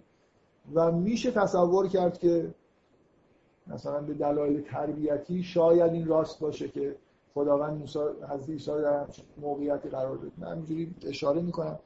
بیشتر در واقع دارم بیشتر سوال می‌کنم تا اینکه یه چیزی بگم. به عنوان اینکه اگر اون حرف راست باشه می‌تونه این تعبیری داشته باشه و با یه چیزایی می‌خونه. مثل اینکه این مثل اینکه این پیشنهاد رنج کشیدن حداقل در حد ذهنی جانشین عواقب گناه برای حضرت عیسی گناهی که نکرده اینکه مسیحی ها میگن که از عیسی یه جوری جور گناهان دیگران رو داره می‌کشه مثلا. جوری یه موجودی که گناه نکرده ولی حداقل در یه لحظاتی رنج داره می‌کشه به دلیل اینکه چیز دشواری ازش خواسته شده بگذارید. بیایید حالا یه خورده از این ایده های اگه بشه یه چیزی رو بدون ایده های دینی براش استدلال آورد خب بد نیست آدم یه جوری استدلال بکنه. چه جوری میشه طبیعی نگاه کرد و یه جور تناظر بین تاریخ بشر و فرد تکامل فرد دید؟ و چیزی نیست که من بخوام از خودم بگم. مثلا هگل به هم چیزی اشاره می‌کنه. اینکه شما اگه به یه, به یه, به فرد نگاه بکنید وقتی از کودکی شروع می‌کنه به شدت در ناخودآگاهی به سر می‌بره و کمال یه فرد انسان یه جوری رفتن به سمت آگاهتر و خداگاهانه تر رفتار کردن. کودک اصلا از خداگاهی به اون معنا انگار اصلا خبر نداره. خیلی در حالت بیخودی و بیخبری و در واقع در یه حالت ناخداگاهه و همینجور وقتی که رشد می‌کنه هگل با یه دیدگاه خیلی مثبتی رشد انسان رو در واقع ظهور عقل در انسان می‌بینه. و عینا رشد تاریخ رو هم همین می‌بینه. و اصلا این, این فلسفه تاریخ هگل. چیزی که معروفه هگل شاید معروف ترین آدمیه که فلسفه تاریخ داره که اساسش اینه. شما وقتی به دوران باستان نگاه می‌کنید همه مثل کودکن در واقع. خیلی آگاهی ندارن خداگاهی وجود نداره. خیلی طبیعی رفتار می‌کنن و دور از آگاهی هن. و عقل رو شما اونجا کمتر می‌بینید. مثلا جلوه های عقل و آزادی. آزادی واژه مورد علاقه هگل. در واقع در اثر خداگاهی که اول انسان اسیر جبر طبیعته. در تاریخ خودش همینجوری همونطوری در بچگی یه جوری جبری انگار داره رفتار می‌کنه. از آزادی خودش استفاده نمی‌کنه. یعنی اراده آزاد رو شما توی بچه خیلی جلوهش رو نمی‌بینید همه کاراش مثل این که اتوماتیکه. میشه پیشگیری کرد که الان چی کار تاریخ بشر هم همینجوری شروع میشه. تاریخ بشر خالی از آگاهی انگار شروع میشه. نزدیک به رفتار حیوان ها همینجور که تاریخ جلو میاد اون چیزی که در واقع ظهور عقل توی تاریخ از نظر هگل این در واقع اتفاق میفته. فرهنگ وجود میاد انسان آگاهتر و عاقلتر میشه و بعد نهایتا به جایی می‌رسه که به آزادی می‌رسه. هگل خیلی تحت تاثیر انقلاب فرانسه بود و انقلاب فرانسه رو اوج مثلا ظهور عقل و آزادی توی تاریخ بشر می‌دونست در واقع فلسفه تاریخ خودش رو تو خیلی خوشبینانه طوری در واقع تنظیم کرده که بگه که ما الان به یه نقطه اوجی در واقع در تاریخ بشر رسیدیم. واقعا احساس اون دوره فکر می‌کنم نه برای هگل همه آدمایی که توی اروپا زندگی می‌کردن اینجوری بود. حالا هگل بذارید کنار. یه چیز واقعی خیلی ساده اینجا وجود داره. اونم اینه که خداگاهی بی نهایت مربوط به زبان و فرهنگ میشه. در فرد انسان از روانی خداگاهی به زبان مربوطه. یعنی کودک همینجور که استفاده از کلام و زبان رو یاد می‌گیره خداگاهی درش پرورش پیدا می‌کنه. اینکه نسبتی بین زبان و نطق به اصطلاح قدیمی ها و خداگاهی وجود داره در بشر فکر کنم چیز خیلی واضح و مشخص تاریخ ما هم همینطوریه. تاریخ بشر دورانی که فرهنگ هنوز وجود نداره و انسان ها دارن همینجوری بر اساس قرائز خودشون انگار زندگی می‌کنن نه بر اساس یه چیزی فکر شده و فرهنگ خاص. فرهنگ های بدوی انگار وجود داره که به شدت هم کودکان است شما این رابطه بین تاریخ باستانی با کودکی رو مثلا اسطوره ها رو نگاه کنید تفکرات باستانی رو نگاه کنید عین داستان های بچه هاست مثلا یکی از ویژگی های مشترک اسطوره ها با تفکر کودکانه جاندار پنداریه به بچه ها همین موجودات میز و صندلی و اینا رو هم یه جورایی جاندار می‌بینن. دچار تخیلاتی خیال قوه خیاله که توی کودک در واقع یه جور افسار گسیخته ممکنه کار کنه اشیا مثلا جاندار باشن. کارتونا رو نگاه کنید. کارتونا با ذهنیت بچه ها هماهنگه دیگه. بچه ها واقعا ذهنشون آمادگی همچین چیزایی داره. حیوانایی که حرف بزنن ستاره نمی‌دونم بیاد شب رو زمین بره. همینجور چیزای دقیقا شما افسانه های قدیمی رو که گوش می‌دید اسطوره های فکر نکنید اونا داستانی بود برای بچه می‌گفتن. مردم اتفاقا اون آدم های بالغ دوران باستان با این اسطوره زندگی می‌کردن. مثل ایدئولوژی و عقیده و جهانبینیشون بود که توی اسطوره بیان میشه. شما شباهت بین اسطوره و داستان های کودکان رو در واقع می‌تونید نمونه خیلی واضحی بگیرید از اینکه ذهنیت باستانی خیلی ذهنیت کودکانه ایه و همینجور که ما توی تاریخ لازم نیست شما حالا مثلا به سیر تاریخی عقل و نمی‌دونم خیلی خوشبینانه به تاریخ نگاه کنید. یه چیز واضح وجود داره. اونم رشد فرهنگ. می‌تونه این فرهنگی که به وجود میاد خوب باشه یا بد باشه. لازم نیست مثبت بهش نگاه کنید مجموع حجم فرهنگ در ابتدا از این صفری در واقع انگار داره شروع میشه و الان به توی دوران پست مدرن به حالت انفجار رسیده. همه حرفا خلاصه زده شده. یا اگر هم کسی نزده دنبال اینن که حرفی که کسی نزده بزنن. فارغ از اینکه درست یا غلطه. کلا دوران پست مدرن ویژگیش اینه که ما هر چی که ممکنه بشه گفت رو بگیم و خریدارم داره دیگه. واقعا الان حرف نو باید بیارید حالا بیچاره مثلا شاعر که می‌گفت سخن نوار که نو را حلاوتی است. دیگر منظوری سخن نو درست بود. نه سخن نو به معنی اینکه نو باشه حالا هر چی بخواد باشه. الان ما هر چی که هر جور مثلا ایده ای که تا حالا کسی یه کاری نکرده باشه یا یه حرفی نزده باشه تو دوران پست مدرن در واقع به اینجا رسیدیم و همه عقاید هم یه جوری تختن دیگه. با هم مساوی هم. نمیشه گفت که این یکی از اون که بهتر اون غلط این درسته. اینجا حرف دیگه برای یه مجموعه ای توی کتاب توی صفحه چیز نوشته شده یه صفحه دیگه یه چیز دیگه نوشته شده. مجموعه همه عالم سخن فرهنگی بشر داره میشه به هر حال واقعیت تاریخی که ما می‌بینیم و قابل انکار نیست اینه که بشر فرهنگ خیلی جزئی داره و در طول تاریخ این فرهنگ داره به طور سعودی رشد می‌کنه. و اگه قبول بکنید که فرهنگ و اون چیزی که تو قالب کلام میاد با خداگاهی یه جوری ارتباطی داره و یه جور در واقع فرهنگی تر شدن ممکنه بشه اینجوری تعبیر کرد که حالا اگه فرهنگ درست باشه حداقل یه مرحله از رشد انسانه.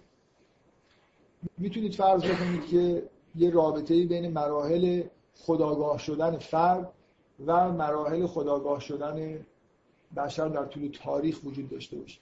و از نظر عرفانی از نظر دینی اون مراحل رشد در واقع فرهنگ معنای درستش ظهور انبیاست.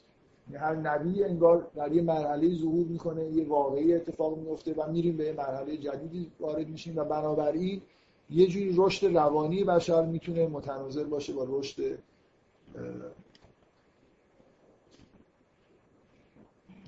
رشد مثلا تکامل پیامی که انبیا می آوردن و انبیایی که ظهور می‌کرد این دلیل کم و بیش خارج از به اصطلاح محدود دینه برای خاطر اینکه چرا باید به شباهت های اینجوری معتقد باشه همه این جاهایی که ما از تمثیل و شباهت حرف می‌زنیم از پارالیسم صحبت می‌کنیم همیشه این خطر وجود داره که بیش از اندازه شباهت جدی بگیریم.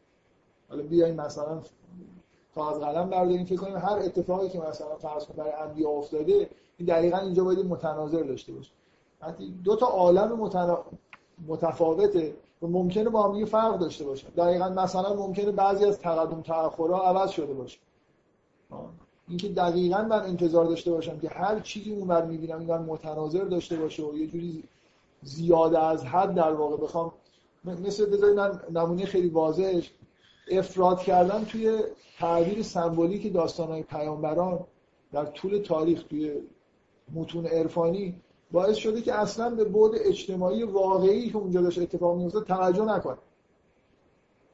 یه مسائل اجتماعی وجود داره توی داستانهای انبیا. همه چیزش که اینجوری نیست که بگیم این داستان فقط آوردن برای اینکه اینو متناظر بکنی با یه چیز دیگه. اگه قرار بود متناظرش مهم باشه و اینا رو من برگردونم به اون خب اونو مستقیم می‌گفتم چرا این داستانا رو مثلا اینجوری رمزآمیزی گفتن خود تاریخ خود داستان انبیا بعد مثلا اجتماعی توش هست که دیگه توی یه فرد چندان معنی نداره. بنابراین اینکه یه چیز یه, یه جور ما در واقع رابطه ای می‌بینیم شباهت هایی می‌بینیم که می‌تونه مفید باشه برای درک متقابل رشد بشر و تاریخ انبیا نباید افراد کرد نباید فرض بکنیم دو تا یه چیز مثلا دو زبان مختلف. معمولا تمثیل اینجوری نیست که شما واقعا تناظر یک به یک بین دو چیز برقرار کرده باشید در حال این ارتباط می‌تونه کمک بکنه. شما می‌تونید از یکی ایده بگیرید یکی رو بهتر بفهمید. ولی وقتی دارید به اون فکر می‌کنید واقعا بهش فکر بکنید. نه اینکه چشمتون رو ببندید بگید چون متناظر با اونه اونجا من اینو دیدم پس اینجا باید حتما اینجوری باشه و اینو اینجوری تعبیر بکنم. استقلال به هر واقع تاریخی رو باید حفظ کرد. استقلال و واقع فردی و روانی که تو بشر اتفاق میفته باید حفظ کرد. در عین حال یه جور پارالیسمی تا یه حدی وجود داره. فقط من به نظر من حد اکثر تا همین حد میشه گفت. و ابن عربی هم خوشبختانه اینجوری نیست که بخواد خیلی حالا به خشخاش بذاره ملا لغتی بشه بره اونجا هر چیزی می‌بینه. یه ایدای کلی رو برده اونجا ازش استفاده کرد. ایدای کلی که در واقع شهود مستقیمی که نسبت به اسما و رابطه اسما دارن که اینو ابن عربی داره. مستقیما. مثلا اسماء الهی چیا هستن و چه ارتباطی با هم دارن؟ تقدم تأخرشون چیه؟ توی درون خودش هم یه مدارک و اسنادی داره از اینکه این اسما چجوری جلوه کردن. از نظر شناختی و از نظر عملی. و اینا رو یه جوری ربط داده به تاریخ انبیا این کاریه که کلا ابن عربی کرده. من فقط حرفم اینه که تاریخ انبیا صرفا این نیست. جنبه های دیگه ای داره مستقلا میشه درک داری از اینجا میشه ایده گرفت. خب. حالا مثلا به عنوان مثال من چیزایی که به تاریخ انبیا که نگاه می‌کنید مثلا فرض کنید از دوره حضرت آدم من می‌خوام به یه چیزی اگه می‌خوام یه چیزی پارالیل پیدا بکنیم خب حضرت آدم که دقیقا باید معادل با دوران کودکی باشه دیگه. خیلی نوزادی بشر مثلا دوران حضرت آدم. از نظر آگاهی هم می‌بینید اوضاع چقدر خرابه دیگه. قابیل. قابیل رو کشته نمی‌دونه با این جسدش چیکار بکنه. کلاق میاد برای بهش یاد میده که مثلا جسد رو باید دفن بکنه. یعنی هنوز به اندازه کلاق هم انگار چیزی یاد نگه. فرهنگ کلاق خورده پیشرفته تر از فرهنگ قابیله. یه جورایی ببینید ممکنه مثلا حضرت آدم یا حابیل اینا آدمایی باشن با ارتباط با خداوند. این معنیش نیست که مثلا حضرت آدم و حضرت نوح هم ممکنه خداوند به طور کامل درک می‌کنن. انسان کامل هم هستن. فرهنگ بشر زبان بشر عقب افتاده است.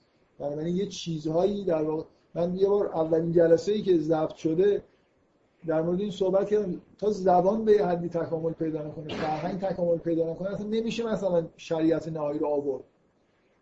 بنابراین رفتارهای ابتدای مثلا خلقت خامن.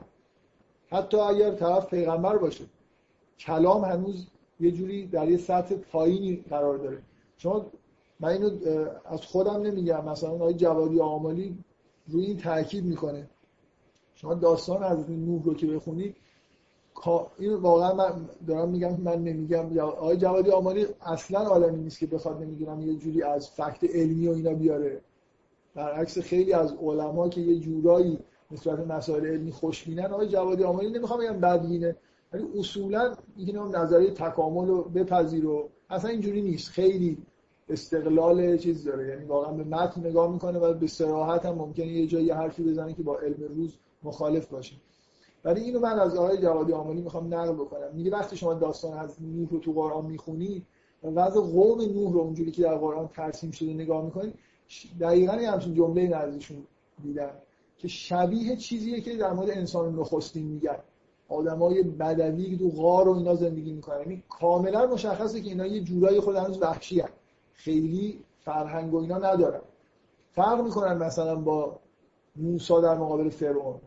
فرعون بلبل زبانی می‌کنه واقعا. از موسی اصلا میترسه بره جلوی فرعون. یعنی حکومت مصر حکومت پیشرفته از نظر نظام اجتماعی از نظر فرهنگ و ادبیات. شما از حرف زدن فرعون حس می‌کنید که اینجا مثلا یه جور شاعری حتی وجود داره.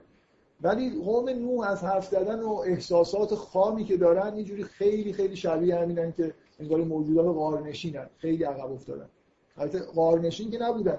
ولی عقب افتادن در یه جوری به دوران اسطوره های باستانی تعلق دارن چه شما پیغمبر بزرگی بعد از آدم نوحه.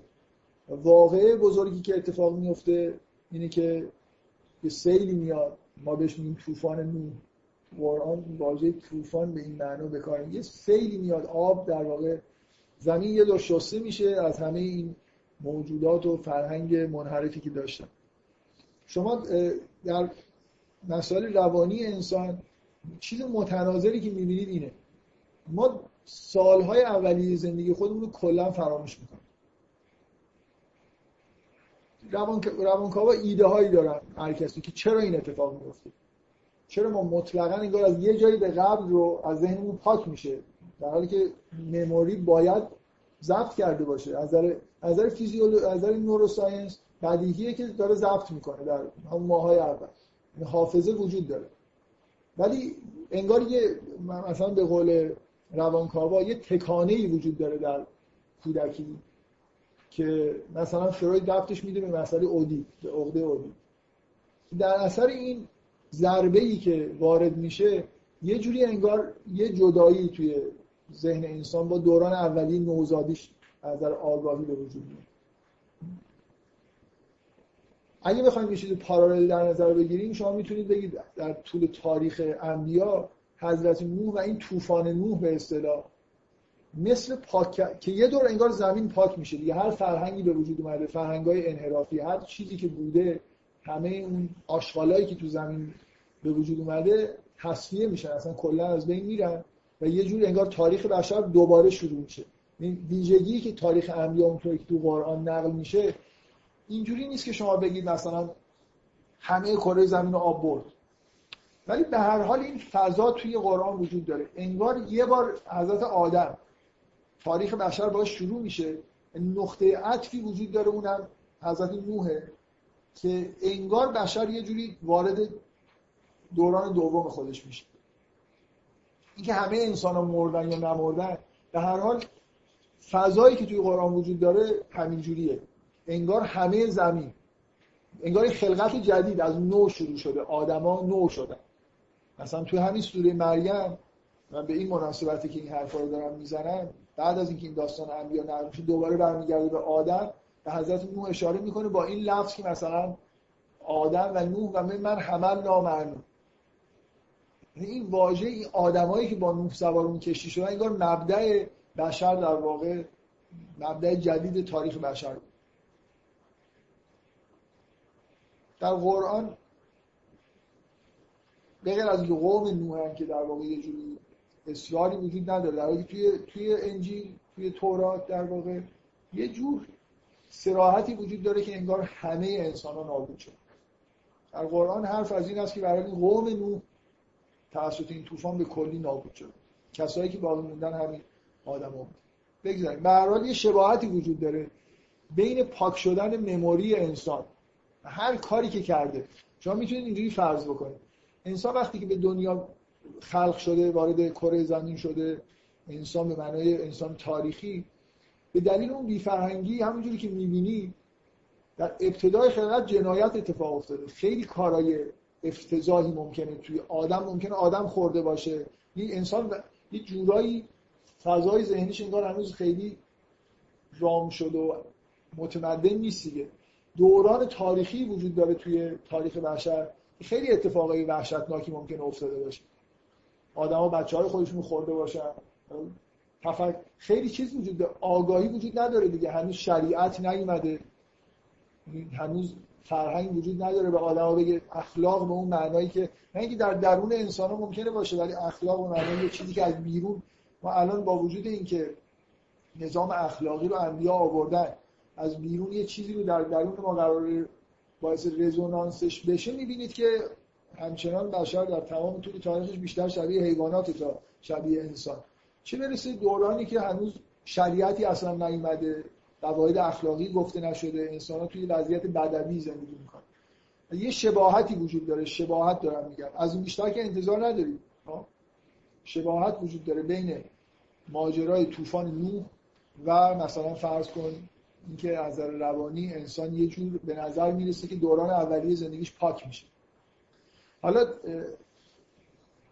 اگه بخوایم از اونجا فرض کنید که این دوتا رو با هم معادل گرفتید. من دارم جواب شما رو در واقع میدم چه شما پرسید چه استفاده میشه کرد. حالا معنی طوفان نوح چیه؟ کره زمین با زلزله پاک نمیشه با نمی‌دونم با آب پاک میشه. هیچ شکی نیست که آب معناش علمه. چیزی که خیلی در واقع شباهت داره به یه جور در واقع سرویس شدن یه جور دانش از درون انسان که از زمین میجوشه این آب. من دارم نمی‌خوام حرف پیش ببرم برای اینکه نمی‌تونم به جایی خوبی مرجع بدم. من می‌خوام بگم شما می‌تونید از اگه این پارالیسم قبول بکنید تا حدی اون وقت ممکنه بتونید از بعضی از جزئیاتی که اونجا اتفاق میفته سعی کنید مثلا به ایده بگیرید که چطوری مثلا این مموری پاک میشه. شاید علتش اینه که یه دفعه انسان یه جهشی تو خداگاهیش به وجود میاد. یه جور آگاهی های عمیقی پیدا می‌کنه که خود به خود اون آگاهی های ضعیف مثل این نورای ضعیف در کنار این نور قوی اصلا محو میشن. در واقع ما یه جور مموری یه جور آگاهی در دوران نوزاد یکی دو سال اول زندگی داریم ولی اونقدر ضعیفه. کافی شما یه چیز عمیقی مثلا بفهمید و همه اونها یه جوری پاک بشن. پاک شدن به معنای اینکه دیگه در دسترسی آگاهی نیستن یعنی با چیز روشنایی های عمیق‌تری قوی‌تری دارید کار می‌کنید. حالا من اگه بخوام ادامه بدم خیلی میل ندارم که واقعا من تشویقتون می‌کنم که مثلا متون عرفانی که تو نه فصوص الکم فصوص الکم یه خورده پیچیده از است. ولی خیلی از متون عرفانی به نوعی به هر حال تعبیرهای سمبولیک و مشابه سازی داستان انبیا و انسان رو داره. با ایده های مختلف. خیلی ها ممکن جنبه تاریخی نداشته باشه. بذارید بیایم یه خورده جلوتر. همینجوری دارم ایده های خام میگم که از هیچی بهتره و به شرط این خیلی جدی گرفته نشه. ادعا نمی‌کنم. یاد گرفتم اینجور چیزایی که می‌خوام بگم به صورت سوال مطرح بکنم. آیا ماجرای نوح شبیه ماجرای پاک شدن دانش دوران نوزادی نیست؟ مثلا وارد یه مرحله جدید شدن به طور ناگهانی. یعنی به نظر میاد در روان انسان هم تو مراحل رشد یک قطع کلی وجود داره با یه دوران. از یه جایی انگار یه دفعه وارد یه دوران جدید میشه. در روانکاوا که یه چیزی اعتقاد دارم بفهم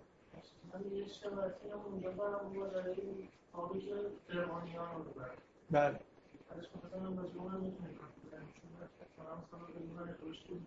من در مورد مسافران قرار نبوده حرف بزنم. بذارید خود بریم جلو. من در مورد حضرت ابراهیم حضرت ابراهیم که شروع یه جریانی در واقع توی تاریخ انبیا به دلایلی شبیه به دورانی که ما بهش میگیم دوران بلوغ. انگار انسان اصلا شما در قرآن شما در قرآن چی می‌بینید؟ میگید که بارها این در مورد انبیا تکرار شده. چی می‌فهمید از این آیه؟ که از این آیات این شکلی که مثلا فرض کنید فلما بلغ اشده آتیناه حکما و علم. انسان فرد فرد انسان اینجوریه که به یه جایی که می‌رسه که قرآن با اصطلاح بلغ اشده ازش استفاده نام می‌بره ما بهش میگیم دوران مثلا بلوغ. حالا ممکنه به نظر علمی علمی به معنای امروزیش دوران بلوغ ویژگی اصلیش بلوغ جنسی باشه. چیزی که در قرآن هست اصطلاح بلغ اشده ممکنه خود زودتر یا دیرتر از بلوغ جنسی باشه. فکر می‌کنم دیرتر از بلوغ جنسی. مثلا فرض کنید 14 سال 15 سال نوجوانیه بعد. انبیا به آدمای خوب به اینجا که می‌رسن خداوند میگه به اینا آتینا و حکمن و علم. و کذالک نجز المحسن مثلا در مورد حضرت یوسف واضحه که خیلی جوونه این حرف داره چون بعضیا فکر می‌کنن ممکنه این معنیش این باشه طرف 40 سالش میشه بلغ شدن کاملا اینجوریه که این اصطلاح در مورد انبیا که به کار میره تو قرآن و میگه بهشون حکم و علم دادیم در مورد نوجوانیشون به کار میره نه در مورد دوران بزرگسالیشون. آدمای خوب از دوره نوجوانی تکلیف خودشون رو می‌فهمن به اصطلاح. این دنیا چیکارن چیکار باید بکنن؟ یه دانشهایی پیدا می‌کنن حضرت یوسف دانش تعبیر رویا رو در چهل سالگی پیدا نمی‌کنه در نوجوانی اینو داره. خیلی جوونی که به اوج قدرت مثلا تعبیر رویاش رسیده وقتی زندانی شده و بعدا آزاد میشه. به نظر میاد 20 سالم نداره دیگه خیلی سنش کمتر از این هست و یه چیزی من از این تناظر دارم اینجوری استفاده می‌کنم. ما یه دوره خاصی در قرآن می‌بینیم در رشد روانی فرد که بهش میگن بلغ شده و ویژگیش اینه که حکم داده میشه. رسالت پیدا می‌کنه انگار انسان. من فکر می‌کنم اگه بخوایم متناظر پیدا بکنیم مرحله خاص بعد از طوفان نوح پیغمبر خاص ابراهیمه. اینا پیغمبران بزرگ رو باید یه جوری ملاک قرار بدیم. که دقیقا ویژگی حضرت ابراهیم تو قرآن بلوغ و رشد و این کلمات شما اطراف ابراهیم می‌بینید. و اینکه حکم داره دیگه. آدمیه که اون رسالت رو نهایتا از اینجا شروع شد. رسالت جهانی که به سلسله انبیا ختم میشه مبدأش حضرت ابراهیم. حضرت ابراهیم یه جوری مثل دوران رسیدن انسان در فرهنگ به دوران بلوغ. انگار می‌شد از حضرت ابراهیم به بعد یه کاری کرد. می‌شد رسالت گذاشت می‌شد. حضرت ابراهیم صحف ابراهیم داریم. تو قرآن واژه اومده. صاحب مکتوبات هم هست. در حالی که به نظر نمی‌رسه چیزی شبیه این حضرت نوح نسبت داده شده باشه. ولی حضرت نوح شروع شرعه. میگه مثلا شرع لکم من الدین ما وصا بهی نوح و ابراهیم. حضرت نوح شرع داره. به یه مجموعه حالا حداقلی از احکام و مقررات داره. که این یه جوری مشابه با اینی که انسان تو رشد فردیش اصلا اون دوران کودکی بالاخره مقررات اخلاقی رو دیگه کم کم بد و خوب می‌فهمه و یه جوری در واقع میشه گفت که صاحب یه حد اقل یه مجموع مثلا حکمای اخلاقی کاری که باید بکنه و نباید بکنه میشه. در حالی که در یه دوره قبل از طوفان نوح مثلا همچین شریعتی وجود نداره. الان من یه چیزی گفتم نصفش مربوط به تاریخ انبیا بود نصفش مربوط به کودک بود. یه چیزایی اینجا روشنه یه چیزایی اینجا روشنه اگه بشه تناظر رو یه جوری برقرار کرد و خیلی هم جدی نگیری من مرتب میگم فکر نکنیم که اینجا قراره که یه چیز وجود داشته باشه یه تابع ریاضی وجود داشته باشه که هر نبی رو بر یه سن و سالی از بشر منطبق بکنه.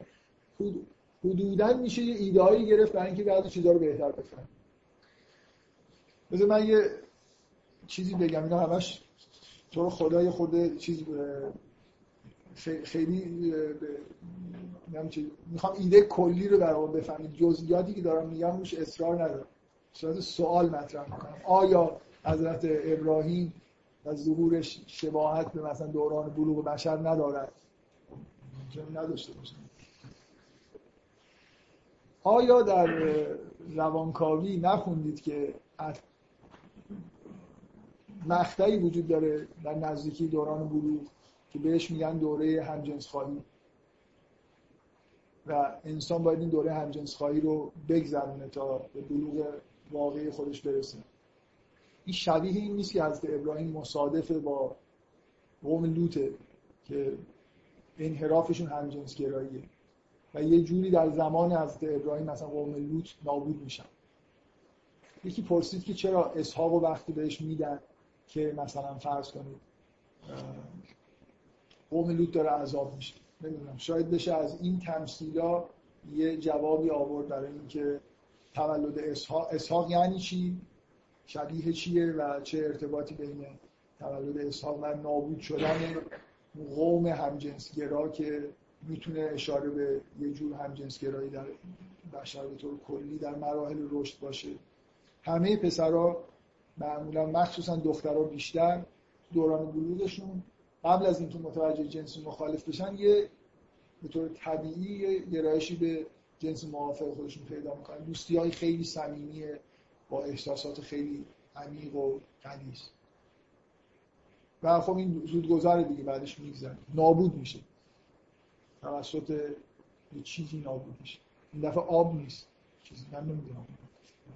تو رو خدا من میگم این خود خودم یه شیطنتی دارم که این چیزی که نباید بگم و انگار میگم. نمی‌خوام. خیلی من بلد نیستم این تناظر رو برقرار بکنم. فقط می‌خوام بگم که ایده هایی ممکنه وجود داشته باشه که بعضی چیزها رو از اون ور به این ور یا از این ور به ور بتونیم ببریم و یه ببینید رویا چه فایده ای داره وقتی شما معنیشو می‌فهمید؟ حالا حضرت یوسف ممکنه معنی رویایی رو بفهمه و همه بر اساسش عمل بکنن ولی رویا حداقل وقتی که شما رویا رو ممکنه کامل یادتون نباشه. خود رویاها همونطوری که قرآن هست ممکنه تبدیل به حقیقت بشن یا نشن. حضرت یوسف آخر داستان میگه که خداوند رویای منو حق قرار داد. مثل اینکه غیر اینم می‌شد. می‌شد این به تحقق نپیونده مثلا شرایطی شاید داشته باشه تا رویا به حقیقت شما یه استفاده قطعی که میشه از رویا کرد با وجود اینکه ممکنه به حقیقت نپیونده ممکنه شما خوب یادتون نمونده باشه ممکنه کسی که تعبیر براتون کرده درست تعبیر نکرده باشه اینی که ایده که میشه گرفت ازش. من تصمیم بر اساس رویا بگیرم کار اشتباهی کردم. اگه بگم من خواب دیدم که معنیش اینه باید این کارو بکنم. ولی کار خیلی احمقانه بکنم. بگم خواب دیدم. ولی رویا می‌تونه ایده به آدم بده دیگه. ایده خیلی یعنی واقعا من خودم شخصا تو زندگی شخصی خودم از این ویژگی رویا استفاده های خیلی خوب کردم. یعنی یه چیزی اصلا تو ذهنم نبوده. تو خواب یه چیزی دیدم و یه ایده توی رویا بوده که م... مثل اینکه احتمال اینکه ممکنه اینجوری باشه آدم وقتی تو ذهنش میاد بعدا تو تصمیماتش تاثیر منطقی و معقولی می‌ذاره. بفهم. نه نه نه منظورم بعضی اینجا از شیطنتشون از منم بیشتره. یعنی ببینید آره به هر حال تصمیم گیریه دیگه. رسیدیم یه جایی می‌خوایم تصمیم بگیریم بنابراین داریم الگوریتمیک فکر می‌کنیم و حالا یه ویتنس هایی وجود داره که ایشون می‌خواد از نه من منظورم اون نیست. من می‌خوام بگم همین رفتار شما می‌تونید اگر پارالیسمی وجود داره و می‌دونیم که پارالیسم کاملی نیست یه جور شباهت هایی اگه قبول بکنید استدلال رو که شباهت هایی وجود داره اون وقت می‌تونید ایده بگیرید از این ور. اونجا ببینید شاید ایده کار بکنه شاید نکنه و از اون برم ایده ای بگیرید اینجا شاید درست باشه شاید نباشه. و میشه امیدوار بود که اون جنبه هایی توی قرآن بهش اشاره شده که معنی دارترن یعنی غیر از نگاه کردن به تاریخ به طور مستقیمه. ما نقلی رو داریم می‌بینیم که به یه فرازهایی اشاره می‌کنه که مثلا من اصرار کردم و اصرار دارم و تو به هر جلسه به این بهانه اینو تکرار بکنم که تمام وقایعی که برای حضرت مریم تو سوره مریم اتفاق میفته جهانی هم یونیورسال هم یعنی برای هر زنی اتفاق میفته منتها نه به این مستقیمی و واضحی که اینجا می‌بینی. و زکریا پدر به معنای کلیه ولی همه پدرها اونقدر نمی‌فهمن که بخوان چیزی رو که در درونشون هست بفهمن و بیان بکنن. اینکه در داستان انبیا یه جور گزینش های معنیدار وجود داره و این خب باعث میشه که اگر بخواید یه تناظرهایی برقرار بکنید یه چیزای ساده تری بتونید برید بفهم عنوان یه سری حدسای اولیه یه سری گیگابای اولیه بگیریم بعد یه مقدار دقیق‌تر روشون کار بکنیم مثلا این آره یعنی مثلا من فکر نمی کنم عرفای ما می‌دونستن یا تصوری داشتن از اینکه همجنسگرایی با بلوغ مثلا ارتباطی داره. من الان از این ور یه چیزی رو می‌دونم قطعا می‌دونم. اگه ابراهیم شبیه بالغ شدن انسانه مثل اینکه اولین انگار به یه معنای واقعی کلمه بشر در طول تاریخ داره تکامل پیدا می‌کنه. از یه انسان بدوی با ذهن عقب افتاده تر حالا ممکنه بگید حتی مغز عقب افتاده تر برای خاطر اینکه ذهنیت با مغز مغزی که کار نکنه خب رشد هم نمی‌کنه دیگه. یعنی شما ف... کله انسانی مثل موجودات تو جنگل زندگی بکنه همین الان هم اگه متولد شده باشه مغزش به کافی رشد نمی‌کنه. یه جور ممکنه چیزش سلولش داشته باشه ولی سلولای تنبل غیر فعال. من فکر کنم الان ما در فرهنگ مدرن قسمت از ذهن اون همونجوری عقب افتادگی پیدا کردیم. چیزایی نمی‌فهمید که شاید قدیم مردم بهتر به هر حال کلا اینجوریه دیگه. من از طرفین می‌تونم برای همدیگه ایده بگیرم. اگه اینجا می‌دونم که هم جنس گرایی نزدیک بلوغه و قبلا احساسم این بوده که از توصیف های قرآن از ابراهیم مثل رسیدن به بلغه شده در تاریخ اون مرحله است که رسالت آغاز شده همونطور که برای بشر دوران بلوغ دورانی که مکلف میشه دیگه یه جوری تکلیف شروع میشه. شریعت دوران زندگی کودک هست از مثلا دو سه سالگی تا دوران بلوغ یه شریعت به معنای خیلی کمرنگی وجود داره. واسه یه کاری بکن یه کاری نکن ولی تکلیف به معنای واقعی کلمه وجود نداره. مثلا مؤاخذه ای نمیشه در مقابل بعضی از اشتباهی که حتی آخرتی هم نمیشه دیگه. ما واقعا اینجوری معتقد هنوز انگار مسئولیت معنای واقعی کلمه رو در واقع نمیشه ازش خواست. خب. بذارید من شما رو به خود دیگه من نمی‌دونم هر پیغمبری اونجا متنازعش در چیه. من دارم اون به اصطلاح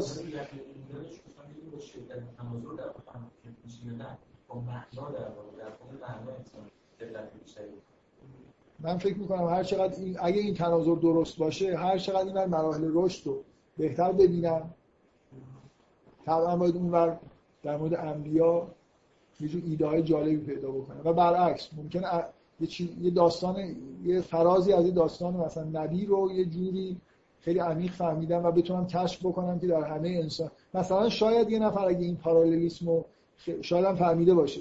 شاید یه عارفی از روی این پارالیسم بیاد بگه که قوم لوط همزمانش با ابراهیم باید نشون دهنده این باشه که انسان در اطراف مثلا دوران بلوغ و بلغ شده و گرایش اینجوری ممکنه پیدا بکنه.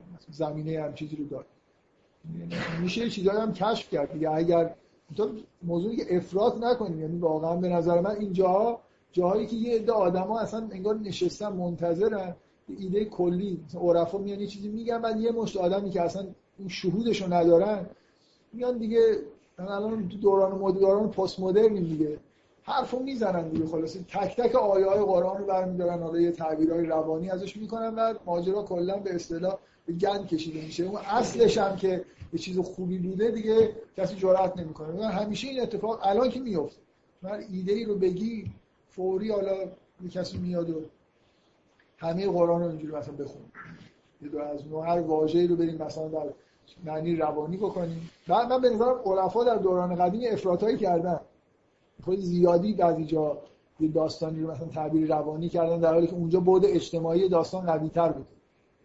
در هر حال اینجور تعبیر تمثیلی و اینا واقعا چیز نیست. یعنی یه جوری چون نمیشه فرمولیش کرد. کاملا جا داره که آدم برای خودش اگه شهود نداشته باشه حرفای پرت و پلایی بزنه برای نتیجه های غلط بگیره. برای همین هی میگم به صورت سوال مطرح می‌کنم که آیا اینجوری نیست؟ من خودم واقعا با اطمینان نمی‌تونم چیزی بگم. یا بذارید یه،, یه چیزی که من قصدم این نیست که بلدم نیستم که بخوام همه چیزایی که مثلا همه پیغمبرا رو اسم ببرم بگم که متناظرش چیه. ولی یه چیز خیلی واضح اینه که شما از یه جایی به بعد از ابراهیم به بعد مراحل رشد انسان مراحل رشد طبیعی ماها دیگه نیست. عرفا تناظر رو همچنان برقرار می‌کنن با حالات درونی عرفانی خودشون. دقت می‌کنید یعنی تا بلوغه که همه ما رشد طبیعی داشتیم و عارف و غیر عارف. آدم خوب و بد تا یه جایی نوح به طور غیر ارادی مثلا تو وجود همه ما مثلا یه همچین طوفانی ممکن شده باشه. ممکنه هممون هم نزدیک به مثلا دوران بلوغ به یه معنی بخشی از بلوغ رو دیده باشیم. ولی ممکنه عضو قوم لوط بشیم. چه می‌دونم برای مسیر انبیا رو نمیریم. اگه مسیر انبیاری آدم مسیر درست رو بره اون وقت بقیه انبیا در وجودش تجلی می‌کنه. اینی که از اینجا انتظار نداشته باشید من بگم عیسی متناظر چه چیزی در درون شماست یا پیغمبر متناظر با چی. ولی عرفا این حرفا رو زدن. یعنی یه نقشه ای دارن برای اینکه حالات مثلا سیر و سلوک خودشون با انبیا از ابراهیم به بعد تطبیق بده من توی اون جلسات مربوط حضرت عیسی به این اشاره کردم که عیسی متناظر با مقام محو و پیامبر ما به اصطلاح صحو بعد از محو یعنی حضرت عیسی دقیقا به دلیل اون ویژگی که داره که انگار روتور در وحدته به اون حالتی از عرفا در انتهای سیر اشاره می‌کنه که عرفا به وحدت می‌رسن. ولی آگاهی خودشون رو از دست میدن یه جوری. یعنی این این که من به وحدت وحدت رو درک بکنم و توش روتور بشم ولی بعدا بتونم از این حالت در بیام. و یه جوری بفهمم مثل اینکه یه اشتباهی وجود داره از ذهن من پاک بشه ولی در این حال بدونم که این امکان این اشتباه برای دیگران وجود داره و دیگران چجوری دارن دنیا اون چیزی که شاید از عیسی به دلیل اینکه اصولا غرق در وحدت بود به راحتی درک نمی‌کرد. و به نظر میاد که آخرش متوجه شد که این موجودات. من واقعا این آیه فلما احس عیسی منهم الکفر من فکر می‌کنم معنیش اینه که از عیسی مثلا کفر رو انگار نمیشناخت. و توی عالم وحدت هم همه چیز خوب بود دیگه. یعنی آدم هر کاری می‌کردن جلوه اسماء الهی بودن و این مشکلی هم به وجود نمیدن پیامبر ما در واقع به اصطلاح عرفا مقام جمع. مقام اینکه وحدت طی شده مرحله وحدت. و حالا دوباره برگشتیم همه چیز هم می‌دونیم که غیر وحدت هم چجوریه؟ وحدت حقیقت اینه ولی یه چیزی خلاف اینم در واقع وجود داشته و میشه اونجوری هم به دنیا نگاه کرد. یه جور در واقع وحدت در عین خداگاهی که این اینه که خیلی سخته. یعنی حفظ خداگاهی و وحدت با هم دیگه. شما حضرت عیسی استغفار نمی‌کرد چندان. نه از قرآن ما چیزی می‌بینیم و نه مسیحی ها چیزی نقل کردن. پیغمبر ما می‌گفت که ما در من در روز هفتاد بار توبه می‌کنم. حضرت عیسی اصلا چیزی مشکلی وجود نداشت که بخواد مثلا هی دوباره برگرده سر جای خودش. همونجا بود دیگه. وقتی وقتی شما بخواید این مقام وحدت و کسرت و با هم دیگه در واقع جوری داشته باشید لغزش پیش میاد. هی ذهنتون رو باید از آلوده شدن به کسرت پاک کنید دوباره ریست بشید دوباره وارد عالم بشید. در پیغمبر ما میگه من هفتاد بار این کارو در طول روز مجبورم انجام بدم. اینجوری مثل اینکه این احتمال اینکه آلوده به کسرت و دور از توحید بشه رو داره دیگه برای خاطر اینکه کسرت رو درک می‌کنه. ولی حضرت عیسی اصلا انگار این کسرت رو به معنایی نمی‌شناسه. و به طبع مردم یه چیزایی این بار می‌فهمیم همچین عوالمی هم وجود داره. به هر حال انتظار نداشته باشید که انبیای دیگر در درون خودتون پیدا بکنید. یا امیدوار نباشید به این چیزا. ولی من می‌تونم مثلا نقشه ای که عرفا برای هفت تا حداقل پیغمبر رو با هفت مرحله طی کردن مراحل عرفانی متناظر می‌گیرن که عیسی ما قبل آخره و به هر کدوم این مراحل یه رنگ نسبت میده اگه می‌خواید شرح خوب در مورد این چیز بخونید یه کتابی هانری کوربن نوشته به اسم انسان نورانی در تصوف اسلامی همچین چیزی که از یکی از این متون عرفانی رنگا رو مثلا توضیح داده که هر پیغمبری متناظر با چه رنگه و این با مشاهدات عرفانیشون تطبیق می‌کنه. اینو از اینجا میگن نه از توی قرآن. یعنی هر کدوم این مراحل عرفانی با یه نور با یه رنگ خاصی متناظره مثلا. یه جوری حتی توی مشاهدات مثلا غیبی خودشون رنگی غلبه داره. من چون نمی‌دونم چیه زیاد توضیح هم نمی‌دونم به هر حال از یه جایی به بعد در درون عرفا موسی وجود داره در درون عرفا عیسی وجود داره پیغمبر وجود داره. مثلا شایع ترین چیز اینه که یکی از انبیای کلیدی رو داوود می‌گیرن که یه مرحله ای رو نشون میده بعد از مرحله موسی. و این به هر حال یه نوع در واقع ایده کلی تطبیق دادن داستان ها با وضعیت روانی انسانه که میگم از یه جایی به, بعدش بس بیشتر مربوط میشه به انسانهایی که مراحل رشد دارن طی می‌کنن. نه رشد طبیعی انسان به معنایی که ماها در واقع طی کردن. یا اگه شما سوال داشتید رفت شد. رفت نشده. خیلی هم مهم. چی؟ آه باشه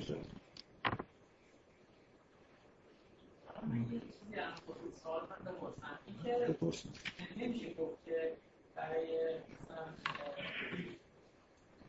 آدم تو سن سیر سن سنیشون مثلا طبق گفته های مثلا این پیامبر عمل کنن مثلا بچه کوچیکتر مثلا طوری عمل بکنن که مثلا نوم کاسته یا مثلا سنشون بلجر میشه یعنی چیزی که شما دارید میگید؟ اینه که مثلا شریعت یا خب آره دیگه همینطوری هم ما همینجوری کمامیش همینجوری رفتار می‌کنیم دیگه. یه جوری شریعت برای بچه دو سال سه ساله که نداریم. از یه جایی به بعد. خب از شریعت مثلا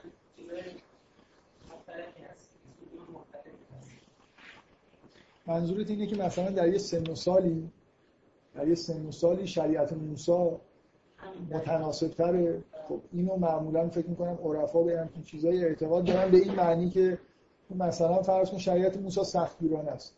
و از مرحله بلوغ به بعد وقتی می‌خوای وارد سیر بشی شاید لازم باشه اولش خیلی به خودت سخت بگیری شاید بعد یه جاهایی مثلا به مراحل آخر نزدیکی به آخر که رسیدی مثل به مراحل حضرت عیسی منتها اینکه یه بیس یه شریعتی به عنوان بیس وجود داره.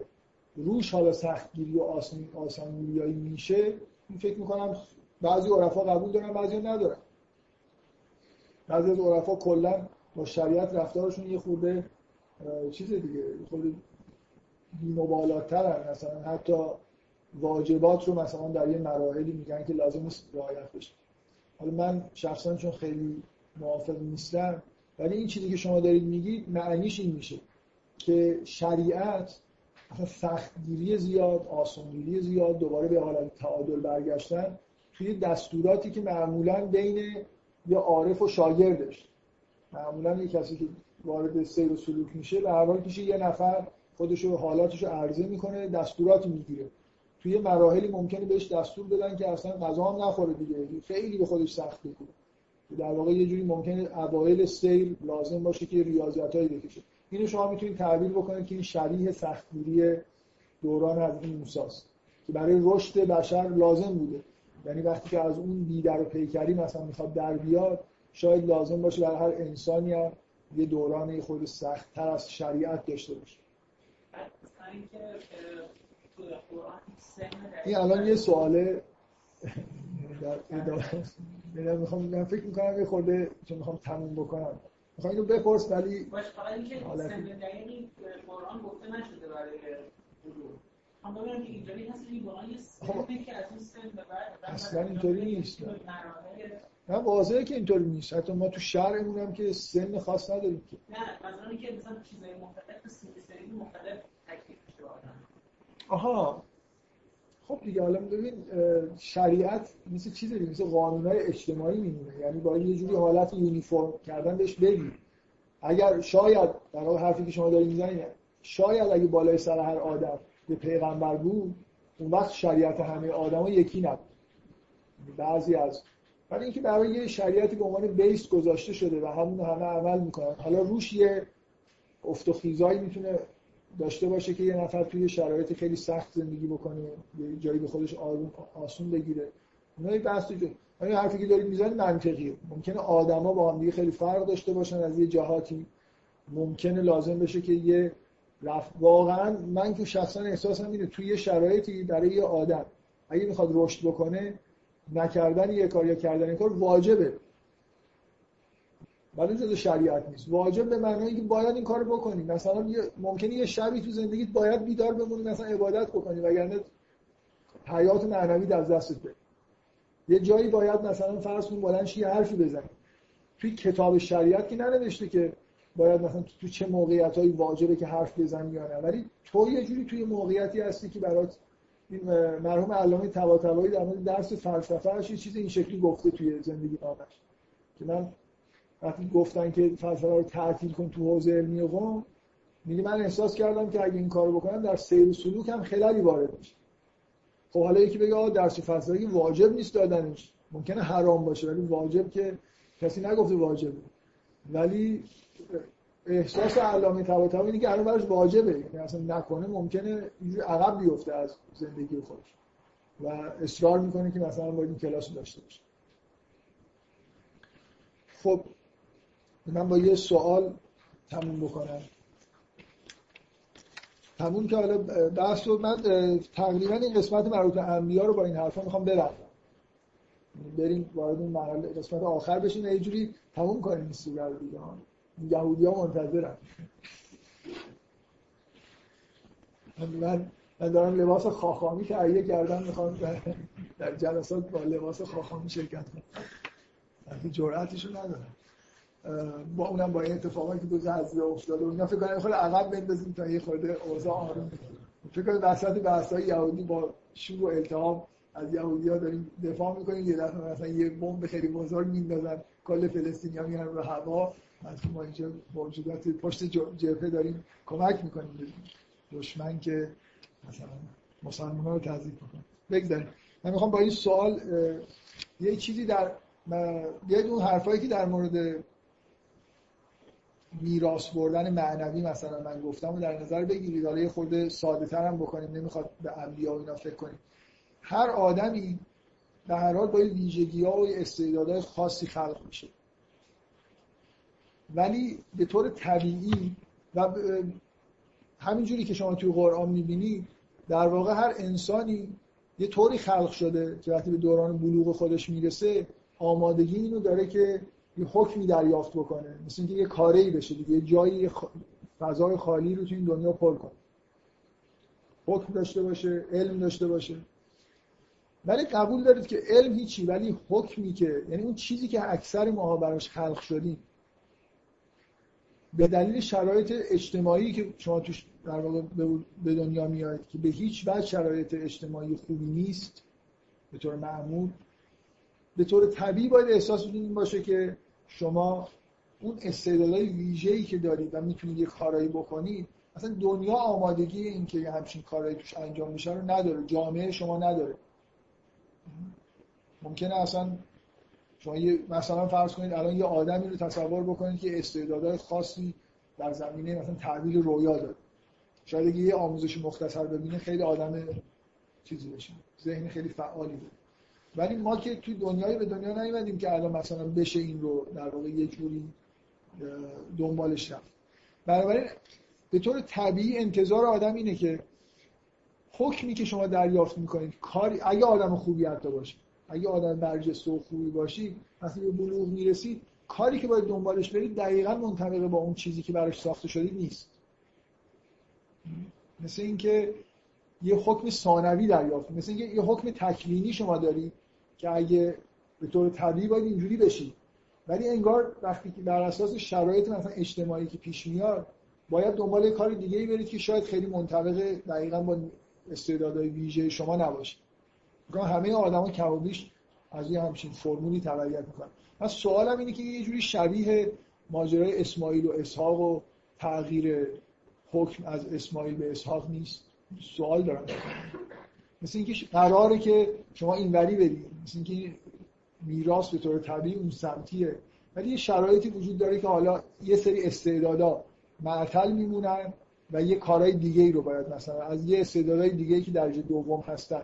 چون از تمثیلی پسر مثلا فرزند شما تو رویا وقتی که فرض کنید اگه فرزندی داشته باشید به طور سمبولیک اشاره به استعدادهای شما می‌کنه. خلاقیت ها و ویژگی های خاصی که می‌تونید تحقق ببخشید. توی رویا اینجوریه. شما اگه خواب ببینید که مثلا فرزندی داشتید و از دست دادید معنیش اینه که یه بخشی مثلا از خلاقیت ها یه چیزی که می‌تونست در آینده متحقق بشه از بین رفته. یا برعکس اگه صاحب فرزند میشید مثل اینه که یه چیزی در وجودتون متولد شده. یه شاخه های جدیدی داره از وجودتون بیرون به وجود میاد. در استعدادهایی داره شکوفا میشه اگه فرزند حال تمثیلی اینجوری بگیریم که شما یه فرزندتون رو معطل بذارید یه جایی و برید به سراغ یه فرزند دیگه برای ادامه کارتون یه شباهتی داره به اینکه انگار همیشه در درون انسان ها یه اتفاق شبیه میفته من یه چیزی رو که در واقع به طور طبیعی باید دنبالش برم و نمی‌تونم دنبالش برم و یه جوری شیفتی اتفاق میفته توی کاری که باید بکنم. من سوالم اینه که آیا این دوتا به شبیه هستن یا شبیه نیستن؟ چون آخرین جاییه که میشه با آدمای معمولی تطبیق داستانهای انبیا رو دیگه اینو گفتم دیگه. بعدش دیگه به ما رفت نداره. این چیزایی که تو کتاب عرفا نوشتن شبیه حالتهای اوناست. ما همینجوری اکثرش اینه که استعدادهای ویژمون رو ول می‌کنیم در بیابان و چیز دیگه ای هم معمولا جاش نداریم بذاریم و اینجوری زندگی می‌کنیم. در واقع یه فرزند اسماعیل داشتیم اونم گذاشتیم تو بیابان و تشنگی هم احتمالا مرده اونجا. چای زمزم چیزی هم نبوده. حال این داستان دو فرزند ابراهیم یه جوری ممکنه به طور سمبولیک قابل تعبیر به استعداد استعدادهای درون انسان داشته باشه. شاید.